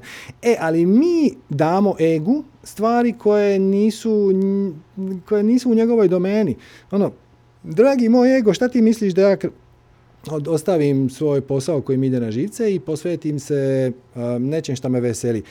A mislim, gle, pitaš zaštitara i onda će ti on reći, gle, sigurniji si na ovom poslu. A mislim, jesi. Jesi li živ? Jesi. Prema tome, šta god da radiš u životu, uh, radi, funkcionira. Samo nastavi. Nema ništa mijenjati. To je egova perspektiva. E, na tebi je da koristiš instituciju ega uh, on, na način i za svrhu za koju je ona dizajnirana. Tako da ne, ne, moraš, ne moraš se previše brinuti oko definicija i šta ego je i šta ego nije, nego samo pogledaš, znači, ja bih htjela nešto drugo. A to se ne događa. Ja nikako da počnem i odugovlačim i imam tisuću izgovora. Ok, šta je to unutar mog programa u glavi koji me u tome spriječava. Šta je najgore što se može dogoditi ako ja to svejedno napravim? I onda ćeš, onda se malo utišiniš, malo se smiriš i pustiš da odgovor dođe sam. I onda pogledaš šta ti ego pokušava poručiti. Na primjer, to, ja bih htio slikat. E, ali to nikako se ne događa. Ok, šta je najgore što se može dogoditi? Pa joj, tu nema para o to ja ću umrijeti od gladi. Ok, da li znaš jednu osobu na planeti koja živi od slikanja? Naravno da znaš. Mislim, možda ne osobno, ali tisuće ljudi žive na neki način od slikanja. Ako proširimo tu definiciju i na izradu, nemam pojma, nakita i na izradu uh, uh, scene za neku kazališnu predstavu, što je također oblik slikanja, onda ćeš shvatiti da milijuni ljudi diljem svijeta žive Zašto ne bi mogla ti? I onda vidiš da to što ti ego poručuje nema nikakvog smisla. I kad shvatiš da to nema nikakvog smisla, onda više nema nikakvu moć nad tobom. Nije posebno važno, ni čak je ponekad i štetno ići u analizu odakle meni to uvjerenje. To je meni moja mama govorila u trećem osnovne, jer to onda samo vodi u neku ogorčenost. To nema nikakvog smisla. Tvoja mama je možda doista pred 28 godina ili koliko već, rekla čuj, naš bilo bi ti bolje da si u školi dobro u matematici nego u crtanju, je, imala je neke svoje razloge. Ali radila je najbolje što je mogla u danim okolnostima, hvala je na tome. E sad je vrijeme da ja taj program jednostavno popravim jer uočavam da mi više ne služi. To je sve. Mislim da me zbuni personifikacija ega u smislu duro i durologija. I mhm. onda ja zamislim to kao nekog patuljka koji sad meni onako u mozgu mi lupa sa čekićem i onda ja ajde pusti me na miru i onda se pobunimo oko toga, ali zapravo je u moje moći da promijenim ta Da, redefiniraj ga. Znači, umjesto da zamisliš patuljka koji ti lupa po glavi, zamisli jednog velikog korpulentnog muškarca kojem je jedini životni zadatak, on je tvoj tjelohranitelj. I on ide za tobom i on ti daje savjete vezano za tvoju sigurnost.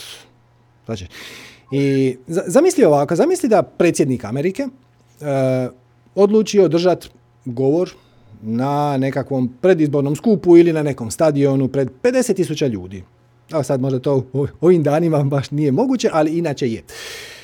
Da li bi on otišao pitati svoje zaštitare, svoje tjelohranitelje? Čujte, šta vi mislite? Je li pametno da ja održim govor pre 50.000 ljudi? Oni će odmah reći ne. Mislim, mi ćemo napraviti sve što možemo da se na taj stadion ne unese nikakvo oružje, da te zaštitimo, napravit ćemo ono, okrenut ćemo brda i doline jer to je naš posao i to nam je veselje i strast. Mi mislimo da si ti veliki čovjek i želimo da ti živiš dugo, sretno i veselo i tako dalje. Ali gle, bit ćeš sigurniji ako budeš dole u bunkeru. Ali tako? Šta ne bi trebalo tog predsjednika spriječiti da to svejedno napravi ako osjeća da to tako treba. I Znači, umjesto da zamišljaš malog gnoma, malog patuljka koji ide okolo i kvocati i gnjavite, zamisli jednog velikog korpulentnog muškarca, možeš staviti neku uniformu ako hoćeš, kojem je jedini zadatak da te čuva. I on hoda tri koraka iza tebe i kad neki auto ide prema tebi, on dođe i kaže, samo malo se sklonite sa strane. Svačeš? I naravno, jedan dan kad ti neko kaže, ono, hoćeš li s nama raditi kazališnu predstavu, tebi to izgleda uzbudljivo, on kaže, bilo bi vam bolje da ne učestvujete u toj kazališnoj predstavi jer nije dovoljno sigurno. Ti kažeš, ok, hvala na sugestiji, ali realno ja tu ne vidim neki problem. Tako da, samo ti nastavi radi svoj posao, ali ja svejedno idem. Ideja je da uspostaviš iskrenu i otvorenu komunikaciju sa svojim programom za samozaštitu. I da jasno utvrdiš granice. Ono, šta jest njegov zadatak, šta nije njegov zadatak. I svaki put kad ti se ego probudi i dati sugestiju koja je vezana uz neku eminentnu opasnost sad i ovdje, zastaneš, promotriš situaciju, onako razumno, racionalno i kažeš da ne. Ali kad ti on počne dijeliti savjete oko toga šta drugi misle o tebi, šta ne misle o tebi, bla, bla, bla, i kako ćeš ti, nisi dovoljno dobra i nisi dovoljno sposobna, nje, nje, nje, ti kažeš, mm, ok, hvala na sugestiji, ali ne. ja ću napraviti po svom i tu se, mislim, ego nema moć da te zaustavi, da ti spriječi tvoju ruku da krene crtat ili šta već si krenula raditi. Okay. Imam još jedno pitanje. uh Ne znam da li je ovo više osobno ili da li to drugi ljudi isto iskustuju, da. Zašto je toliko teško pohvaliti samog sebe? Da li je to do neke, recimo, ljubavi prema samom sebi, jer recimo kad ja i uspijem pohvaliti samu sebe, svejedno to nekako umanjujem. Umanjujem taj napredak koji ja prepoznajem. Pa gle, da, može biti svašta, ali zapravo odgovor možeš dati samo ti. A da evo, postavi ga ovako. Šta je najgore šta će se dogoditi ako ja prihvatim taj kompliment koji dajem sama sebi? Evo, ja čekam odgovor. A, šta je najgore? Pa, nema najgoreg. Pa ima. Ima zato što... Uh-huh. mi ego. Ha, ne e, tako je. Tako je. Ali sad kad svačaš da je tvoj ego jedan korpulentni muškarac, da. zaštitar, sad svačaš da neće. Da. Pa je li tako? Da. Znači, ono, ono što ti kažeš je, ako ja dam kompliment sama sebi ili primim ga od drugog, dođe ti na isto, a, to me vodi u aroganciju. Je li tako? Da. Da. Je li to točno? Pa nije točno. A možda u mojoj glavi je to točno. Dobro, dobro, dobro, ali sad je trenutak, znači osvijestila si negativno uvjerenje. I sad ga moraš deaktivirati. A deaktiviraš ga tako šta razumno i racionalno i uzmi si vremena koliko god hoćeš, možeš ti o ovome danima razmišljati. Ali bitno je da van svake sumnje odlučiš da li ti to uvjerenje služi ili ne služi. I ti sad kažeš, ok, znači ako ja primim kompliment recimo od same sebe, pohvalim samo sebe, strah me da ću se umislit, da ću postati lošija osoba, da ću imat manje empatije prema drugima, da ću biti arogantna, da će me ljudi manje voliti, da će me početi odbacivati. To je negdje u tom rangu, ili tako? Ok, da li je to doista točno? Da li ti stvarno, onako razumno, vjeruješ da je to realno? Pa, ne znam, možda, uh, kako da to kažem, da ako ja previše, ne da se umislim, nego previše shvatim svoju moć, da ću onda ja nekako druge ljude zapostaviti u smislu ako im treba nešto Ok, a hoćeš li? Pa ne znam. Ali i, kad dođe taj trenutak, onda ćeš moći odlučiti ti sad pokušavaš projicirat kako bi izgledala ta situacija da nemaš to uvjerenje, je tako? A to radiš kroz maštu. Znači, mašta ti omogućava da zamisliš situaciju u kojoj se možda nikad nisi našla, možda se nikad i nećeš naći i da vidiš kako bi se u njoj ponašala. Zamisli koja je to moć. E, ok. I sad možeš, ako hoćeš zatvoriti oči, ne moraš, svejedno. Kaže ovako, recimo da ja nemam to uvjerenje da ako prihvatim kompliment i od samog sebe, ali jednako tako i od drugih, da će mi narast ego, da ću se umisliti, da više, da ću biti lošija osoba, neću biti spremna pomagati drugim ljudima i to. Ok, e sad zamisliš da nemaš to uvjerenje i dolazi ti neka osoba i molite za pomoć. Hoćeš li je pomoći? Da. Pa prema tome, taj strah nema nikakvog temelja. Ali, ali, da, da, da, ali nemoj da ovo bude samo na intelektualnom nivou. Stvarno, budi, ali ono budi sto posto načisto sama sa sobom.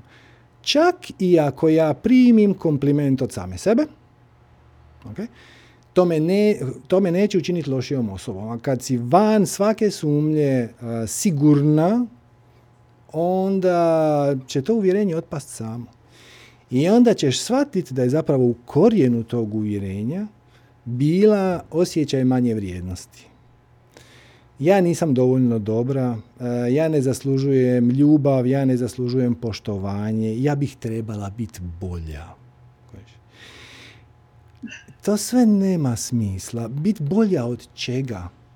Svačeš, kad slijediš svoju strast, kao što kaže drugi korak, napravi najbolje što možeš koliko god možeš. Znači, kad dođe trenutak, ja ću napraviti najbolje što mogu. Možda će to biti dovoljno dobro po nekim tuđim kriterijima, možda i neće. Ono što sigurno znam je da kad prođem kroz taj proces, ja ću biti bolja. Jel tako? Prema tome, nabijat sam sebi grižnju savjesti zato što možda u nekoj budućnosti nećeš biti dovoljno dobar ili nećeš biti dovoljno spreman pomoć drugim ljudima i uskraćivati se sad, sam sebi radit krivnju i sram i tjeskobu je kontraproduktivno. Je li je? Da. Jer kad dođe taj trenutak, ti ćeš moći dati samo ono što već u sebi imaš. I ako u sebi imaš sram, krivnju i tjeskobu, moćeš samo ponuditi sram, krivnju i tjeskobu i neko će ti doći pitati za pomoć, a ti ćeš reći, šta ti zapravo radiš? A on će reći, želim prefarbati auto. O, ne možeš ti to. Jer ti to misliš o sebi onda ćeš to projicirati van. Ne možeš ti to, nisi ti dovoljno dobar, nisi ti ovo. A, mislim, ako hoćeš, ja ću ti tu nešto pomoći, ali zapravo, pff, jalova posla. to sve je, to sve ti ne služi. Ali jako je važno da budeš sto posto načisto s time da ti to ne služi, jer će inače, ako ostane crv sumnje, on će ponovno prokopati rupu i nećeš puno napraviti. Je li misliš da to možeš? Ne mislim, nego znam. Bravo, bravo. Vidim da ti se ozarilo lice, tako da puno toga smo napravili, ali u svakom slučaju ključna je biti iskren sam prema sebi. Jer ego će prvi, tvoj zaštitar, će prvi skočit i ti ćeš reći ono, ha, pa ja se možda osjećam kriva da nisam dovoljno dobro, znači ego skoči, ma nije, nije, nije, to je, to je dobro za tebe, to je dobro za tebe, jer ego želi status quo. Ako si ti, ako u sebi nosiš krivnju,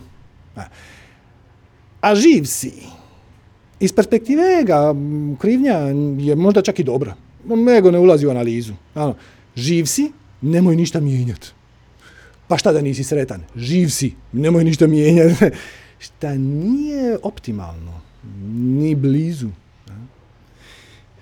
I samo budeš iskrena sama prema sebi i osvijestiš uvjerenje i onda pogledaš šta mi to uvjerenje zapravo poručuje.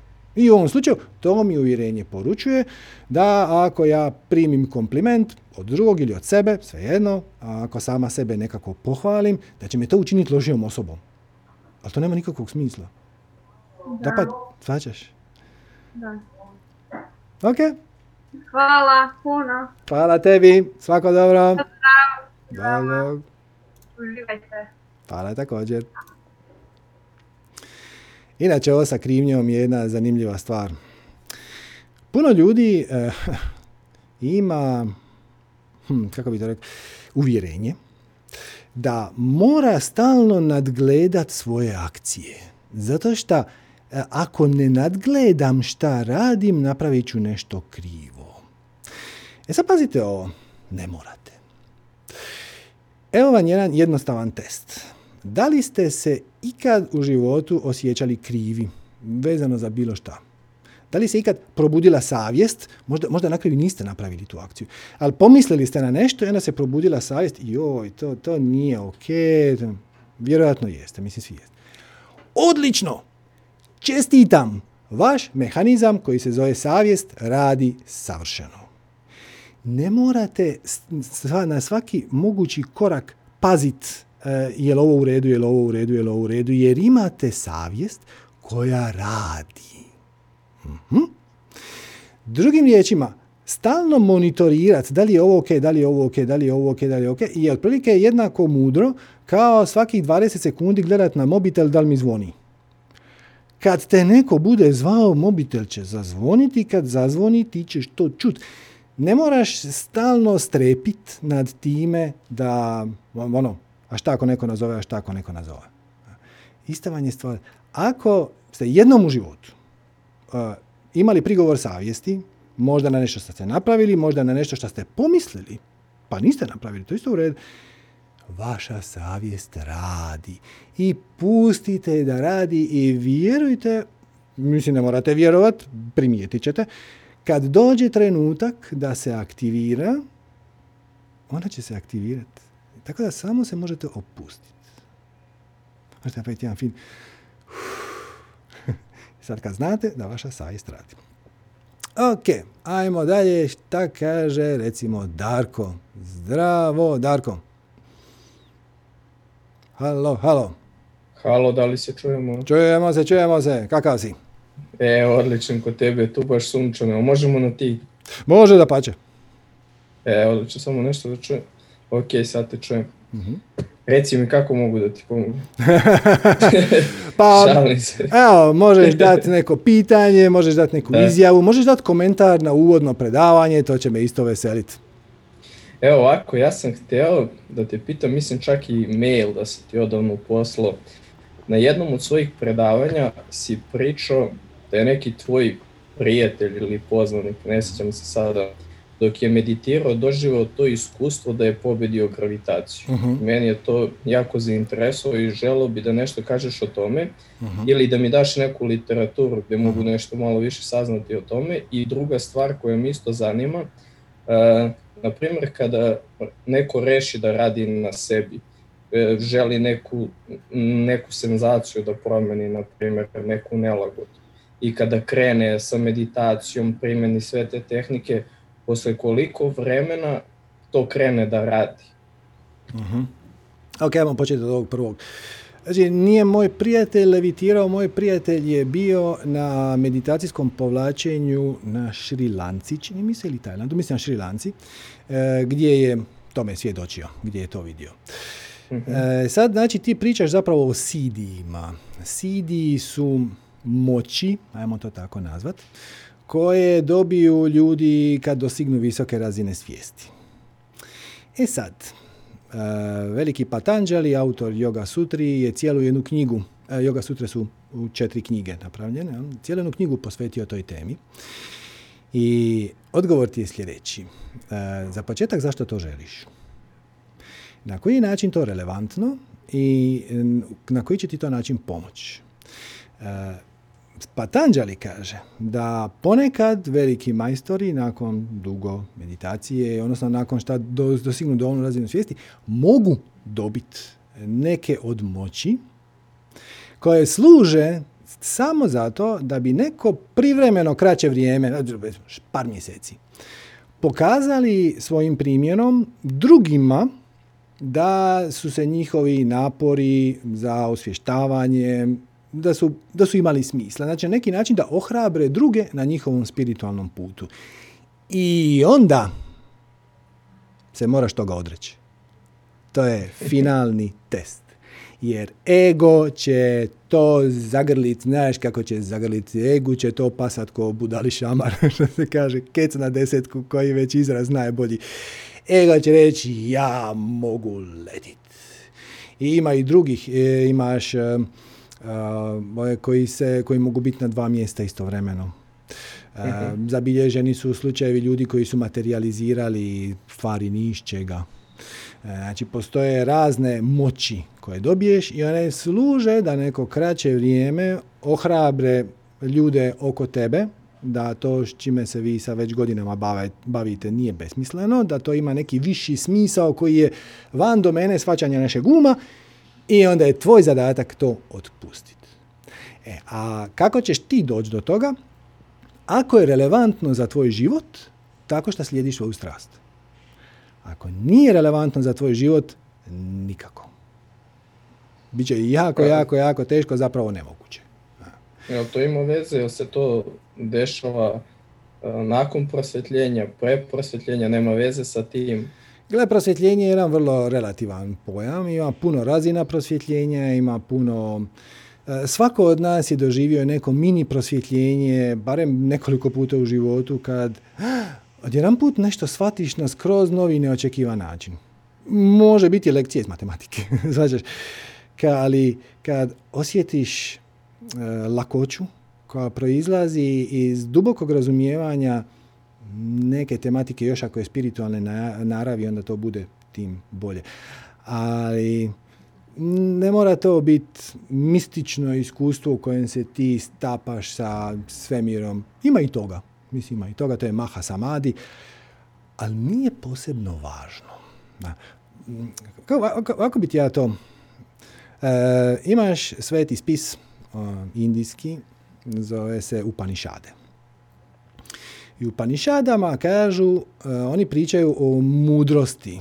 E, to je džnana, ajmo to tako nazvati. Znači, džnana je znanje, ali zapravo je više mudrost.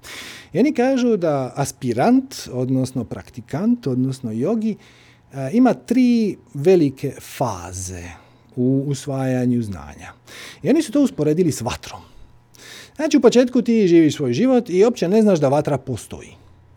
I onda ti dođe e, neka, neki oblik spiritualnog učenja ti uđe u tvoj život.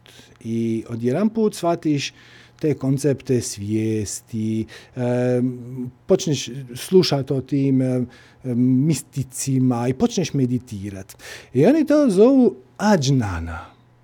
Ili avidija. Vidija je mudrost, džana je znanje, recimo avidija. Avidija, kad staviš a u sanskritu ispred riječi, ona radi, znači upravo suprotno. Znači, avidija je nemudrost. Hm? Znači, kad ti počneš meditirati i počneš, ideš u potragu za um, prosvjetljenjem, ajmo to tako nazvat, to je prva faza gdje si ti nemudar i nepametan. I oni to uspoređuju sa kao čuo si da negdje postoji neka vatra i da postoji koncept vatre i znaš puno o tome, znaš da to te može i ispržiti, znaš da može i ovo, znaš da može i ono, imaš puno nekakvih informacija, ali nemaš osobno iskustvo, nisi nikad vidio vatru. E to je avidija ili ađnana, recimo avidija, to je nemudrost. Onda dođeš u drugu fazu, nazovimo je poslije prosvjetljenja, kad doista na neki način kroz osobno iskustvo. Van svake sumnje znaš da ti nisi ovo tijelo, da ti nisi ove misli, da ti nisi ove emocije, da si ti nešto puno više od svega. I to je vidija, to je mudrost.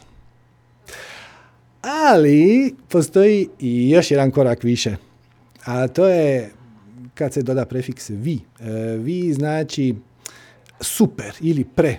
Znači, to je viđnana ili, ili tako je vidja, da bi značilo uh, to je korak izad te mudrosti, a to je, ok, sad znaš da vatra postoji i sad je naučiš kako ćeš je zapaliti i naučiš kako ćeš je koristiti. To je prava mudrost. Tako da zapravo, spiritualni tragači koji meditiraju i nadaju se da će jedan dan uh, zapravo van svake sumnje, kroz osobno iskustvo, znat da oni nisu samo ovo tijelo i da su dio neke veće cijeline i da je sve povezano i da si ti spojen na kreaciju i na svoje više ja i da te ono vodi i tako da. E, kad jedan, jedan dan znaš van svake sumnje, možeš to nazvat prosvjetljenjem, a možeš to nazvat i konačno sam naučio kako se pali vatra. I sad ću ja s tom vatrom radit, operirat, možda ću na nju skuhat čaj, možda ću nešto drugo, možda ću je pomoć širit. Znači, to je prava stvar. Tako da zapravo prosvjetljenje, kakvo takvo, je polukorak. To je pola puta. Znači, dosegneš neku vrstu iskustva, ljudi vole nazvati mističnim iskustvom, ali zapravo mistično je samo iz perspektive našeg malog, mal, male sive mase, little grey cells, što bi rekao Poirot. E, inače, ono nije ni po čemu, mislim, je, posebno iz ove naše svakodnevne perspektive. E, ali ideja je da shvatiš van svake sumnje da vatra postoji i da je tu i da radi i da funkcionira i da je svi imamo i onda pogledaš sve ove ljude oko sebe koji i dalje su ili u strahu jer nisu ni čuli za vatru i smrzavaju se u svojim pećinama ili su čuli da postoji ali nisu baš sasvim sigurni jer nemaju osobno iskustvo i onda odeš u treću fazu i da koristiš tu svoju spoznaju i znanje i moć i mudrost da im pomogneš. Znači, tako da prosvjetlice je pola puta. I u budizmu ti to zovu bodhisatvinski put. Znači ti meditiraš i prije svake meditacije zajedničke, recimo, ti obično pročitaš, da bi se malo centrirao, komad svetog spisa i vrlo, vrlo, vrlo često, gotovo uvijek, u tih par stihova kaže, ono, moliš kreaciju da ti da mudrost, da ti da inspiraciju, da ti da uvide, da ti pomogne da prevaziđeš ovaj zid neznanja ili veo neznanja koji te drži u iluziji da je sve ovo oko nas zapravo stvarno i onda kad se to desi, tvoje je da postaneš bodhisattva, a to je da pomogneš i drugima da a, dosegnu, da se oslobode patnje. E, to je zapravo cijela poanta. I kroz svoju nesebičnu akciju, koja ne mora biti osvještavanje ljudi na direktan način. Direktan način bi bilo ono, to, voditi meditacije i širiti filozofiju. Može biti kroz poticanje ljudi da slušaju svoj unutrašnji glas, glas svog srca koji je povezan sa njihovim višim aspektom. To je isto način na koji ćeš im pomoći da oni osvijeste svoju pravu prirodu. E, možeš im pomoći kroz to da im osvještavaš kako to mogu napraviti kroz tijelo kroz jogu, kroz vježbe disanja, kroz meditaciju, kroz filozofiju, ali tvoj zadatak, e, jednom kad si prosvjetljen, zapravo to je tek početak pravog puta. Onda znaš tko si i što si i onda postupaš po svom srcu i ako je tvoje srce kaže vođenje meditacije, nije. Filozofija, je. Slikanje, pjevanje, ja hoću pjevat, to je to. Onda molim te idi pjevaj. I pjevaj na način da izlazi iz srca, da tvoja vibracija se emitira i širi svugdje i onda će drugi pokupit i dat ćeš im priliku da odluče da li je žele prihvatiti ili ne. Ovo je jako važno. Ne možete nikoga prisiliti da uznapreduje na svojoj ljestvici svijesti, ali možete im dati mogućnost izbora. I to je najveći oblik bezuvjetne ljubavi koji samo živiš. To znači živit bez napora, a istovremeno za najviše dobro, a istovremeno kroz bezuvjetnu ljubav, a istovremeno kroz ono što tebe najviše veseli, jer to što tebe najviše veseli nije slučajno da te najviše veseli, najviše te veseli jer je to način na koji si ti prirodno harmoniziran sa svojim višim ja i sa ostatkom kreacije i tako dalje. Tako da, koliko ti treba vremena, nebitno. Potpuno je nebitno. Dokle god si na putu, dokle god radiš najbolje što možeš, e, dokle god pomažeš drugima, najbolje što možeš, bez obzira kako će to na kraju ispast, bez obzira hoće li oni to prihvatiti, bez obzira, ćeš, dokle god to izlazi iz tebe i iz srca, zapravo već si prosvjetljen. A jesi li imao mistično iskustvo ili ne, možda ga neš nikad nimat. Koga briga? Ok. Jel ti to ima smisla? Da, da, hvala ti puno, hvala ti puno i hvala puno na tome što radiš ne samo tebi, nego celoj ekipi. Dobro, ali sad, samo nas. sad shvaćaš da je zapravo ja tu nemam puno izbora. Znači, je. ja mogu ignorirat glas svoje duše i reći neću napraviti sad sam više nikad. I jedino što bi napravio je sebi više patnje. Jer ovo je moja strast, ovo je moje veselje. E, Nebitno, neovisno o tome hoće li to iko vidit, hoće li ko- iko ostaviti pozitivan komentar, hoće li iko uplatiti donaciju, da nema nikakve veze s time. To je moja potreba. Ja to trebam na isti način ko što trebam svaku pola sata gucnut malo vode i, jer, jer, jer to mi treba. To mi treba koliko i zrak. Kad dođeš do te točke, onda nestanu sva pitanja. Nestanu sva pitanja i o prirodi svemira i realnosti i svijesti i višim i nižim ja i samo radiš tamo gdje te srce vuče i divota. Upravo se slažem se u potpunosti. Super, Ništa. Hvala ti puno, sve najbolje. hvala tebi, svako dobro, ćemo se. Um, Eto, imamo još vremena za, pa jedno vjerojatno. Ajmo recimo Dijana. Zdravo Dijana. Ćao, e, samo sekundu uključim Zdravo, kameru. zdravo. Ćao. Jako mi je drago da sam se evo uključila ovako preko Zuma i baš sam zahvalna što postojiš i što sam te našla davno, davno na YouTube-u slučajno. Da, da, Bukvalno- slučajno, slučajno, da, da. mm, Da, mislim slučajno kako god. Mm, da, da. se Sinkronicitetno. Se- da, bukvalno sam se davila i bukvalno kao, kao odjednom, bukvalno tako nešto bilo. I od tad sve pratim, puno slušam.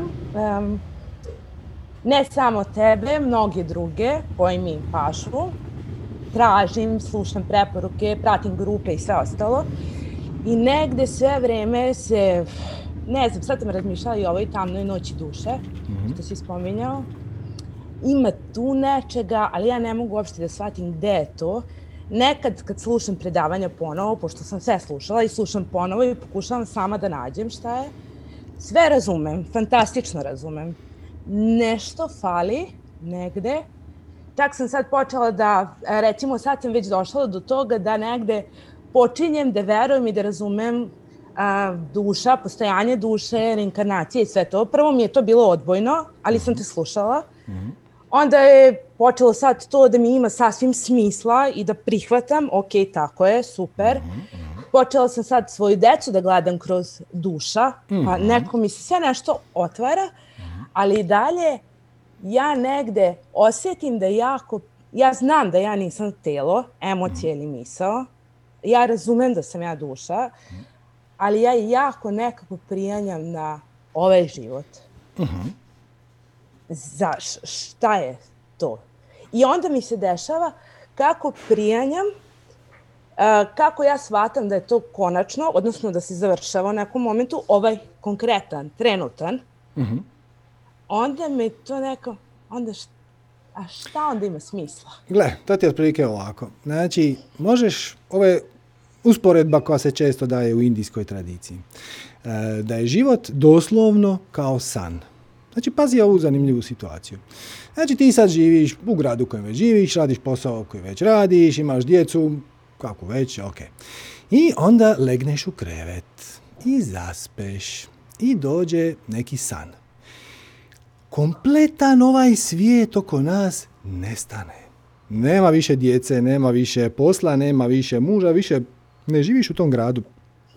Moguće je da sanjaš da živiš u Londonu u 18. stoljeću i hodaš mračnim uličicama.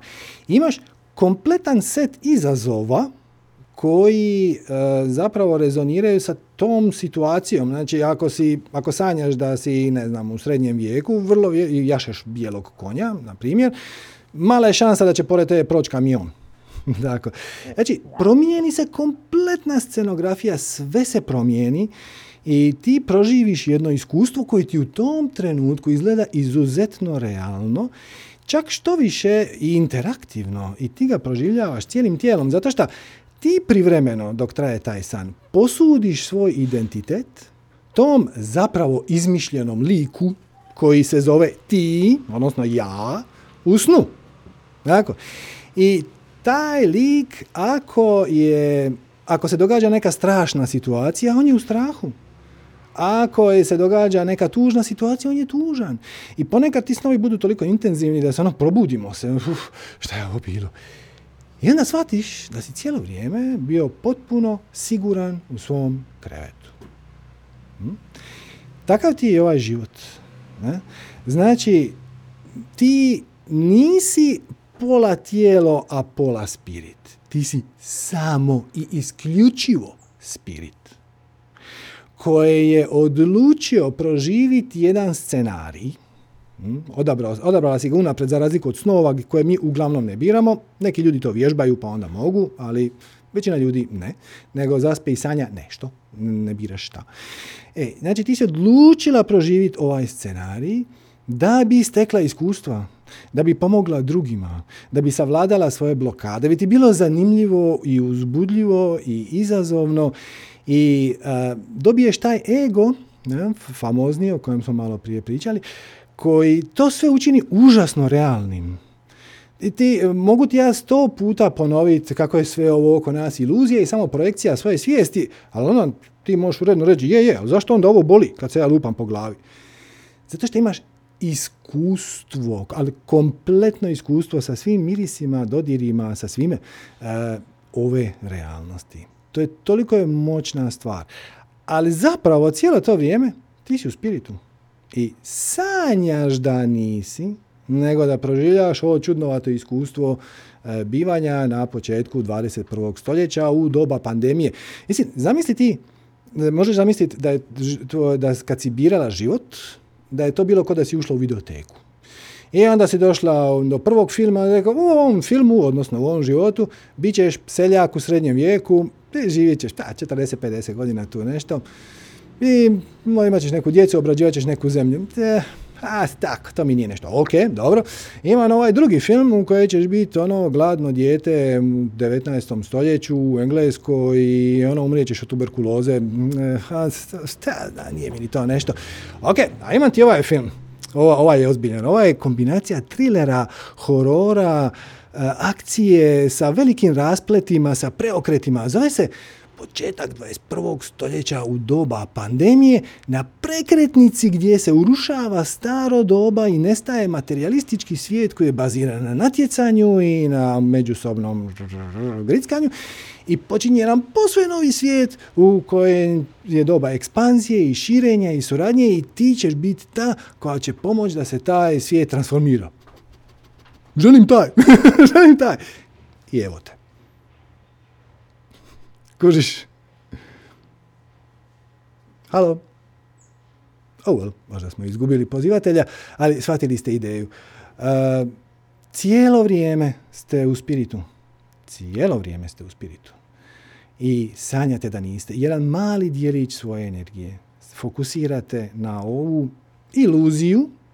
Iluzija je u, ne, u bilo kojem objektivnom smislu, pitajte kvantne fizičare, ali iz perspektive iskustva je i te kako stvarna. Znači, iskustvo je stvarno. Ne? Da biste dobili, bi vam bilo zanimljivo, da biste dobili nova iskustva, da biste podijelili svoje strasti, da biste kreirali, da biste surađivali, da biste izgradili novi svijet, da biste pomogli da iz starog sustava uđemo u novi, pozovite kako hoćete. I znate koji je trenutak kad zapravo počinje klimaks, onaj vrhunac filma, to je sad, evo ga, dobili ste znak, evo ga. Sad, sutra, 21.12. Neki se već šale da su Majanci fulali 8 godina, neki već ovaj, pričaju o tome kako, ali zapravo Majanci su označili sa 21.12.2012. početak transformacijskog perioda. Ovo je veliki klimaks. I trik je u tome da se fokusiraš na ono što želiš, a ne na ono što ne želiš, pri čemu kad kažem želiš, to ne bi trebalo dolaziti iz glave, to bi trebalo dolaziti iz srca. na koji, šta te ispunjava, šta te veseli, na koji način se želiš kreativno izraziti i onda molim te izrazi se. I time ćeš ispuniti svoju svrhu i svoj smisao i svoj spiritualni put, svoju darmu ako hoćeš. I učinit ćeš, i naravno ićeš prema onim paralelnim realnostima koje već odražavaju okolnosti koje ćete u tome podržati. Uvijek ste podržani. Uvijek ste, e sad samo pitanje u čemu. Ako odabirate, odaberete e, da e, promatrate svijet iz perspektive straha i tjeskobe, onda ćete dobiti okolnosti koje će vas podržati u strahu i tjeskobi. Ako odaberete gledati to iz perspektive veselja, strasti, radoznalosti, pomaganja drugih ljudima, nesebičnog, bez ikakvog očekivanja rezultata ili nagrade ili zahvale, onda ćete percipirati potpuno drugačiji svijet. I to vam je ključ za ovo doba tranzicije. Budite dobri, budite ljubazni, budite priste, napravite nekome uslugu iz vedra neba. On je uopće nije ni očekivao, ni tražio, ali vi ste se onda, uočili ste da toj osobi to možete pomoći i onda ste se ustali i onda ste to napravili. Ljudi će vam biti jako, jako zahvalni. Čak ponekad to može biti ne akcija. Ovo je bilo zanimljiv primjer e, pred par dana. Ovdje je, kao što vidite sad, e, dosta kod mene toplo i vruće. Međutim, ovdje na Karibima ponekad zna pasti kiša. I kad padne kiša, onda, brate, padne kiša. I tu ova cestica koja vodi do ovog našeg stančića e, je zemljana, ima čak i neke rupe, tu prolaze ponekad i kamioni, možda ih i čujete na ovim našim sacanzima e, sa građevinskim materijalom. U svakom slučaju, nakon kiše, vraćam se ja u ovaj naš kvart i cesta je blatnjava, ali ono blata do koljena. I ja sam u nekim kroksicama, gumenim tim cipelama i na ulazu u ovaj naš rezidencijalni kvart postoji jedan čuvar. Znači on nije recepcioner, on ništa tu, ali on čuva da tu ne ulaze nepoznati ljudi. I gleda on mene kako se ja približavam u našem kompleksu i onako već, već, me, već onako oči su mu na pola koplja jer ja dolazim s blatnjavim nogama. I dođem na ulaz, i samo mirno skinem cipele, uzmem ih u ruku i prođem pored njega prema svom stanu. On se oduševio. On se ozario. Mi smo sad najveći prijatelji. Ozbiljno, on, samo mene pozdravlja. Sve ove druge koji prolaze, znaš, ko si ti, jes, koji je tvoj broj, znaš, no, di si, šta si. Mene samo što ne zagrli. I to ga je oduševilo. Ali, značete, nije to Bog zna šta. Nisam sad ja njemu riješio životni problem samo jedan mali znak pažnje, ljubaznosti, jer to nije hotel u kojem ima pet čistačica koje će trčati za mnom, nego on je tu čuvar i vjerojatno ako mu neko zablati put, onda on to mora počistiti.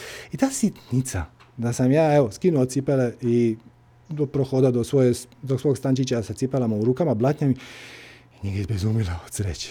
E, samo, samo tako, jednostavne stvari. Značite, možete posaditi neko stablo, a možete pomoći nekome. Sitno, to ljudima znači užasno, užasno puno. Pa evo, mi smo za danas naše vrijeme nekako potrošili. E, hvala vam lijepa.